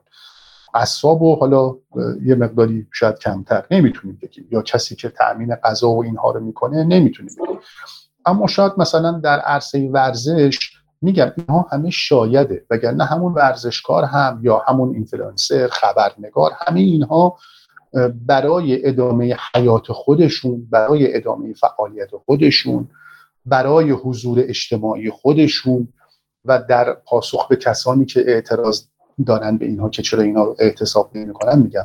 برای اینکه بتونه اعتراض بکنه برای اینکه بتونه اخبار رو منتقل کنه اخبار رو منتشر بکنه نیاز به درآمد داره. نمی‌تونه که از طریق فتوسنتز به حیات خودش ادامه بده. اما میگم چون تو جامعه ما ما نگاه سنفی نداریم. و این که مثلا ما میگیم اعتصاب به نظر من اصلا طرحش در اینجور موارد بیمعناست. یعنی ببینید اینجور حرکت ها شما دیدین یه جور حرکت های که آشفتگی اجتماعی رو حتی به نظر من دامن می‌زنه. و اون بحثی که من عرض کردم اون تورمی رو که در اقتصاد و فرهنگ منجر به بروز برخی از فاجعه ها شده که بسیاری از افراد اصلا به مسائل اخلاقی هیچ تعهد و پایبندی ندارن. حالا مصداقها و مثال زیادی هم میشه براش ذکر کرد. من ارزم اینه که من خیلی در چنین شرایطی جز از طریق فعالیت های سازمان یافته این که مثلا اعتصابی می‌خواد بشه فرض مثلا شما خبرنگارا یا شما کسانی که در حوزه تولید محتوای مجازی کار می‌کنید. اولا باید این اجازه رو داشته باشید که اتحادیه و سنف و اینها داشته باشید که اگر در معرض چالش قرار گرفتید اگر در معرض تهدیدی قرار گرفتید اگر در معرض کاستی ها کمبود ها یا هر اتفاق دیگری قرار گرفتید به نوع این اتحادیه این سنف حضور داشته باشه که هم از شما حمایت بکنه هم به نوعی شما رو مدیریت بکنه. خب ببینید من یک سری از دوستان خبرنگار دیدم که توی این اتفاقات اخیر به دلایلی بازداشت شدن زندانی شدن. من با یکی از مسئولین اتحادیه ورزشی نویسان که صحبت می‌کردم گفتم خب شما اصلا مثلا برای یکی از این دوستان میگم من فارغ از این که مجرم هست یا نیست دیدم اون مجازاتی که برای ایشون دادگاه تعیین کرده هرچه من فکرش می‌کردم با جرمی که به ایشون منتصب کردن تناسب نداشت. خب یک قاعده حقوقی ما در بحث‌های اجتماعی هم داریم اینکه بین جرم و میزان مجازات باید تناسبی وجود داشته باشه. اگر این تناسب وجود نداشته باشه چالش های زیادی رو در باب مشروعیت در واقع قوه قضا در جامعه ایجاد می‌کنه. مردم با هم در مواردی خب مقایسه می‌کنن. میگن چرا مثلا فلان کس در فلان جا فلان جرم مرتکب شد. مجازاتش انقدر بود. مثلا یه خبرنگاری برفرض شما میگید این کار کرده اون کار کرده این کار کرده. انقدر مجازاتش سنگین میشه. خب یه مقداری حالا میگم اینجا شاید بشه از این طریق یعنی از طریق اتحادیه ها اصناف پیگیری مطالبات رو انجام داد. و در اینجور موارد هم خب ببینید این که ما بگیم مثلا مغازه ها رو باز نکنید خب کار نکنید فعالیت نکنید. به نظر من به خودی خود با این شکل و با این وضعیتی که ما در حال حاضر باش مواجه هستیم من فکر می‌کنم نهایتا ممکنه در قالب یک تاکتیک تأثیر گذار باشه. نمی‌تونه به عنوان یک استراتژی. حتی در قالب تاکتیک هم شما دیدین دیگه بالاخره با یه مشکلاتی مواجه بود. من نمی‌خوام اصلا محکوم کنم یا نمی‌خوام دفاع بکنم. من سعی می‌کنم با دانش خودم در واقع این قضایا رو تحلیل کنم. من با فرض پذیرش این که مثلا من مغازه‌دار خوام نسبت به برخی از وقایع در جامعه خودم اعتراض بکنم دارم صحبت می‌کنم. میگم روش اعتراض ها با این روشی که ما در اتفاقات اخیر دیدیم با این مشی که در اتفاقات اخیر دیدیم نمی‌تونه خیلی نتایج مطلوب و پایداری رو در بر داشته باشه.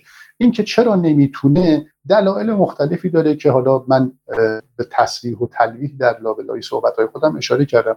یکی از مهمترین دلیلاش این که حرکت ها سازمان یافته نبودن. اگر شما ببینید مثلا خب خانم ترانه علی دوستی بازداشت میشه هنرمندا میرن جلو زندان اوین چند روز اونجا می‌رفت در در واقع به عنوان مطالبه و اعتراض خیلی مدنی نه اینکه برن حالا اونجا فوش بدن تظاهرات نه می‌رفتن اونجا. از اون طرف اتحادیه و سنفشون هم در واقع اطلاعی هایی داد و بعدم قضیه حالا اجالتا به نوعی ختم به خیر شد. ولی در موارد دیگه ما خیلی شاهد حرکت منسجم در واقع سنفی نبودیم. شاید خیلی موارد جزئی رو بشه در برخی موارد بهش اشاره کرد ولی در کلیت خودش نه. هر اتفاقی برای هر فردی که افتاده حتی برعکسش هم دیدیم. در مواردی به نوعی مجموعه که فرد در اونجا فعالیت می‌کرده سعی کرده اصلا یه جوری ارتباط خودش با اون آدم رو نادیده بگیره یه جوری پاک بکنه یه جوری در واقع منکر بشه. و این اون تورمی هست که من میگم نادیده گرفته میشه چون پیدا نیست چون عدد و رقم نداره در بحث فرهنگ و اخلاق عمومی. امیدوارم که تونسته باشم حالا یه بخشی از پرسش مهم شما رو پاسخ داده باشم.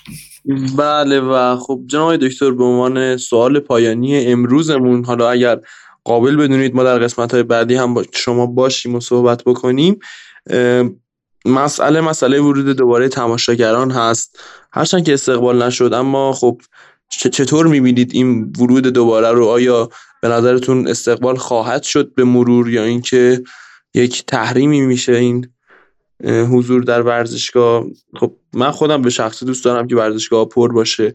هر شرایطی که هست و نیست شنیدن اینکه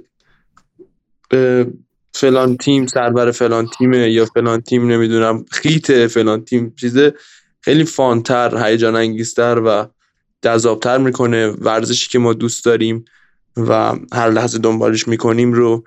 و خب به نظر شما چه اتفاقی خواهد افتاد و آیا درست میشه این اتفاقات یا خیر؟ ببینید نکته که شما اشاره کردید یک جور تمایله. تمایلیه که من فکر می‌کنم نه فقط در شما در بسیاری از مردم وجود داره. یعنی میل به شادی میل به هیجان میل به شور و نشاط یه جور میشه گفت که حالا من نمی‌خوام از واژه غریزی استفاده کنم ولی اگر حتی از واژه اجتماعی هم استفاده بکنم که خودم به بچه اجتماعیش بیشتر باور دارم و البته بچه غریزیش رو هم کامل نفی نمی کنم ولی براش سهمی قائل هستم. این میل بین همه آدم های جامعه از جمله من و شما وجود داره. اینکه در محیط های شادی باشیم در محیطی زندگی بکنیم در محیطی فعالیت داشته باشیم که نشاط و شور و هیجان و شادی و همین بحثایی که حالا شما مطرح کردید وجود داشته باشه. اما به نظر من در حال حاضر یه مقدار پیشبینی این که در آینده چه اتفاقی میفته دشواره. اما غیر ممکن نیست. من می‌خوام به دو تا روند اشاره کنم. یک روند ایجابی یک روند سلبی. یعنی یه روندی که ما در آینده شاهد حضور تماشاگران خواهیم بود و یکی هم که نه ممکنه وضعیت وضعیت خیلی مطلوبی نباشه. قبل از اون این نکته رو اشاره کنم که ما در سالهای اخیر یه مقداری با چالش حضور تماشاگر مواجه بودیم. یعنی شما نسبت به دهه 60 حتی به نسبت به دهه 50 من که مثلا خب فوتبال رو پیگیری می‌کردم میایید می‌بینید از اواخر دهه هفتاد یواش یواش ما با یک افول مواجهیم با وجودی که فوتبال ما به ظاهر حرفه‌ای میشه. تا دهه 80 بعد دوباره دهه 90 که میاد البته این وسط اتفاقاتی هم رخ میده. می‌خوام بگم که ببینید میدان ورزش جدای از میدانهای دیگه جامعه نیست. حالا ممکنه مثلا برخی بگن آقا قبل از اینم خب دو سه سال کرونا بود. بله کرونا به صورت موقت اینو ایجاد کرد. یا الان یه مقداری این اعتراضات و چالش هایی که در جامعه به وجود اومد خب اینم ممکنه یک وقفه ایجاد بکنه. اما من می‌خوام بگم که خب با توجه به روند فعلی من تصور می‌کنم که خیلی اتفاق در واقع امیدوار کننده ای برای حضور تماشاگران در آینده نزدیک حداقل ما نداریم. بخش عمدهش برمیگرده به نحوه مدیریت در میدان ورزش. شما ببینید مثلا خب ما به تدریج بحث حضور بانوان در ورزشگاه ها رو داشتیم باش در واقع دست و پنجه نرم کردیم به نوعی در حال حل شدن بود حداقل در برخی از موارد. الان خود اینم به نظر من یک چالشه. یعنی اگر این امکان به مجدد فراهم بشه من به این چیزی که می‌خوام بگم اعتقاد ندارم ولی چون بیان مسئولین هست بهش اشاره می‌کنم. خیلی به واژه زیرساخت اشاره می‌کنم اصلا این واژه زیرساخت به نظر من یک واژه جعلی و دروغین و فریبنده هست که معنای خاصی نداره. اگر زیر ساخت ببینید خود این واژه هم به نوعی برای تبعیض جنسیتی به کار برده میشه. زیر ساخت اگر وجود نداره برای حضور تماشاگران از دید من جامعه شناس و مهمتر از اون از دید من انسان شامل هم آقایون میشه هم شامل خانم ها میشه. چطور این زیرساخت برای آقایون اگر فراهم نباشه اشکالی نداره بیان. ولی برای خانم ها حتما باید فراهم باشه. بعدم خود این نشانه ضعفه چرا فراهم نیست؟ وظیفه کیه باید فراهم بکنه؟ شما که میلیارد میلیارد در این ورزش دارید هزینه می‌کنید میسوزونید هدر می‌دید. اصلا سرمایه گذاری نداره ورزش ما. یک مربی خارجی رو میارن با چهار تا نتیجه بسیار بسیار پایینتر از حد معمول بعد چندین میلیارد باید بهش پول داده بشه. و تازه اون کسی که عامل اصلی این اتفاقم بوده با افتخار میگه ما به جای 9 یا 10 میلیون دلار یا یورو داریم فقط 5 6 میلیون دلار. چرا باید این پول داده بشه؟ در حالی که در کشور ما در همین ورزشگاه های ما کمبودهای بسیار زیادی وجود داره که اون پول اگر صرف اینجاها بشه می‌تونه خیلی به رونق ورزش ما کمک بکنه. من این تعریض انتقادی رو که وسط این صحبت باز کردم بحثم ناظر به مدیریته. من حدود سه چهار سال پیش از یه مفهومی استفاده کردم. بحث در واقع مسائل فرهنگی تماشاگران فوتبال در ورزشگاه ها بود. من گفتم که یعنی واقعا به این اعتقاد باور دارم به واسطه پژوهش هایی که انجام دادم. هنوزم میگم که در زنجیره اتفاقاتی که در ورزشگاه ها رخ میده آخرین حلقه مقصرش تماشاگران و هواداران هستند و بیخود ما نگیم تماشاگر نما. ما مدیر نما داریم. شما ببینید در بسیاری از موارد به خاطر سوء مدیریت هست که اتفاقات ناگوار رخ میده. در همین موردی هم که شما اشاره میفرمایید ببینید مثلا هفته گذشته من تمثیلی خاطرم هست که حالا اجازه بدید بعدا خصوصی خدمت خودتون بگم. خیلی تمایل ندارم ذهن مخاطبمون خودمون به سمت و سوهای منفی بره. دوست دارم امیدوار کننده به قضایا نگاه کنیم. ولی یک دفعه مثلا بهای بلیت رو به نحو سرسام آوری افزایش میدن. یعنی شما می‌بینید در مقایسه با دستمزدها و درآمدهایی که بخشهایی که حاضر میشن در ورزشگاه حضور پیدا بکنن خب این رقم رقم بسیار سنگینه.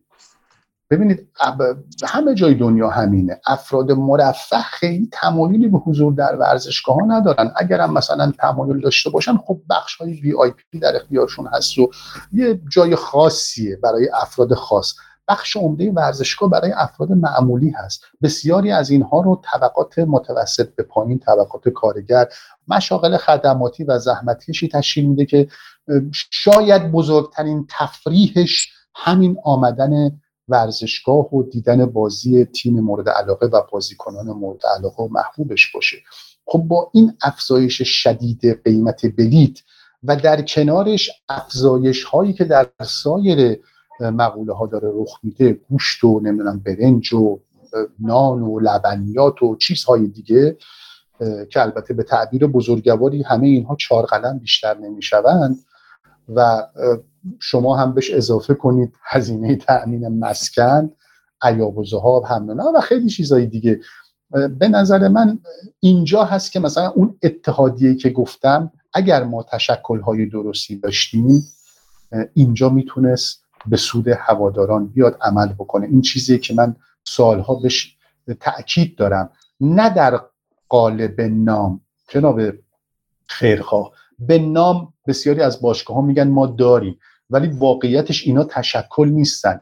اینا یه گروه سازمان یافته هستن که تحت مدیریت باشگاه دارن فعالیت می‌کنن. تشکل هواداران یعنی گروهی از هواداران یک باشگاه که مستقل از مدیریت باشگاه و در عین حال در ارتباط با اون در حال فعالیت هستند شما ببینید مثلا تشکل فوتبال تشکل های هواداری در مثلا تیمی مثل بارسلون در انتخابات هیئت مدیره و مدیر عامل دارای رأی مستقل هست. میاد حضور پیدا می‌کنه. یا در باشگاه های مختلف خب ما باید این تجربه ها رو استفاده کنیم. میان مثلا به هوادارانشون شکل های مختلف کمک می‌کنن. برای اینکه هزینه های حضور در ورزشگاه رو برای اینها کاهش بدن. به نظرم یه بخشی از اینا دست مدیریت باشگاه های ما هست که توصیه می‌کنم و همیشه پیشنهاد می‌کنم به جای که بمب کنن سعی کنن یه مقدار گل محبت بکنن بمب ترکوندن و خراب کردن و منفجر کردن خیلی هنری نیست. حداقل تو ورزش ما نمی‌بینیم. اگر واقعا صداقت دارن برای خدمت به باشگاه ها و هواداران باشگاه ها بیان تمهیداتی رو اتخاذ بکنن که به هوادارا کمک بکنه به شکل مناسبتر، راحتتر، آسودهتر و بهتری در ورزشگاه ها بتونن حضور پیدا کنن و از تیمشون و بازیکنانشون حمایت بکنن. از اون طرف هم به هر حال مسئولین سازمان ورزش اداره ورزش و بخش های مختلفی که حالا در فوتبال همه اینها ببینید همه اینها شهرداری ها اینها می‌تونه بستگی به این فعالیت اینها داره. اگر این حلقه های مدیریتی به صورت منسجم به شکل مناسب بتونن کمک بکنن این روند در ادامه و در آینده قطعا وضعیتی به نسبت مطلوب. این که میگم به نسبت به نسبت فعلی. وگرنه اگر قرار باشه کماکان مشکلات باشند نمی‌دونم طرفدار فقط یک ابزاری باشه که در ورزشگاه حضور پیدا بکنه و طرفداری بکنه. بدون اینکه هیچ امکانی هیچ در واقع فرصتی برای اینکه این حضورش یک حضور همراه با شادی با آرامش با نشاط باشه یا حداقل کمتر متحمل هزینه بشه اگر به این شکل نباشه ما مطمئنا با توجه به شرایط سیاسی اقتصادی اجتماعی و فرهنگی حاکم بر جامعه من تصور می‌کنم که در آینده ما همین میزان تماشاگر رو هم از دست خواهیم داد. بله و خیلی هم ممنونم از شما دکتر. آقای دکتر مهدی رحمتی که لطف کردن با تحلیل های زیباشون در کنار ما بودن. حالا محمد مهدی یه محمد هم محمد مهدی من عذر می‌خوام از شما. ما حالا فعلا قول این های بله، بگیریم که در قسمت های بعدی هم کنار ما خواهید بود دیگه انشالله. انشالله انشالله فرصتی باشه. خیلی خوشحال میشم که حالا اگر پیشنهادی هم من دارم یه فرصتی باشه شما هم خودتون یا دوستانی که نگاه پرسشگر و انتقادی باشه ما بتونیم این پادکست ها رو در قالب یه جور مناظره گونه نمیگم که مثلا ببینید یعنی مثلا من از یه منظری استدلال کنم یه دوست دیگری از یه منظری دیگه قطعا حالا باید اعلام آمادگی بکنن دیگه. دوستان حالا چه آره خود من چه باید اعلام آمادگی بکنن دیگه. حالا فعلا این قسمت رو بشنون دکتر. و خب امید خود به امید خدا که اتفاق خوبی هم بیفته. امیدوارم که اگر حال جامعه خوب باشه حال ورزش هم خوبه. جهان ورزش باستابی از جهان اجتماعی است. اگر حال جامعه خوب نباشه نمی‌توانیم انتظار داشته باشیم که حال ورزش خوب باشه. هر دوی اینها می‌تونن در خوب کردن حال هم یا خدای نکرده در بد کردن حال هم تاثیر گذار باشن. آرزوی تندرستی موفقیت برای شما و همه دارم. بله و خب من هم در پایان این رو اضافه کنم که به قول مرحوم ناصر حجازی کجای این مملکتمون درسته که ما نگران فوتبالش باشیم و خب شب و روزگار بر همگان و همه شنوندگان خوش باشه و امیدوارم که از این قسمت راضی بوده باشن و باز هم تشکر می‌کنم از شما دکتر رحمتی عزیز و امیدوارم که باز هم شما رو ببینیم. خدا نگهدار. خدا نگهدارتون.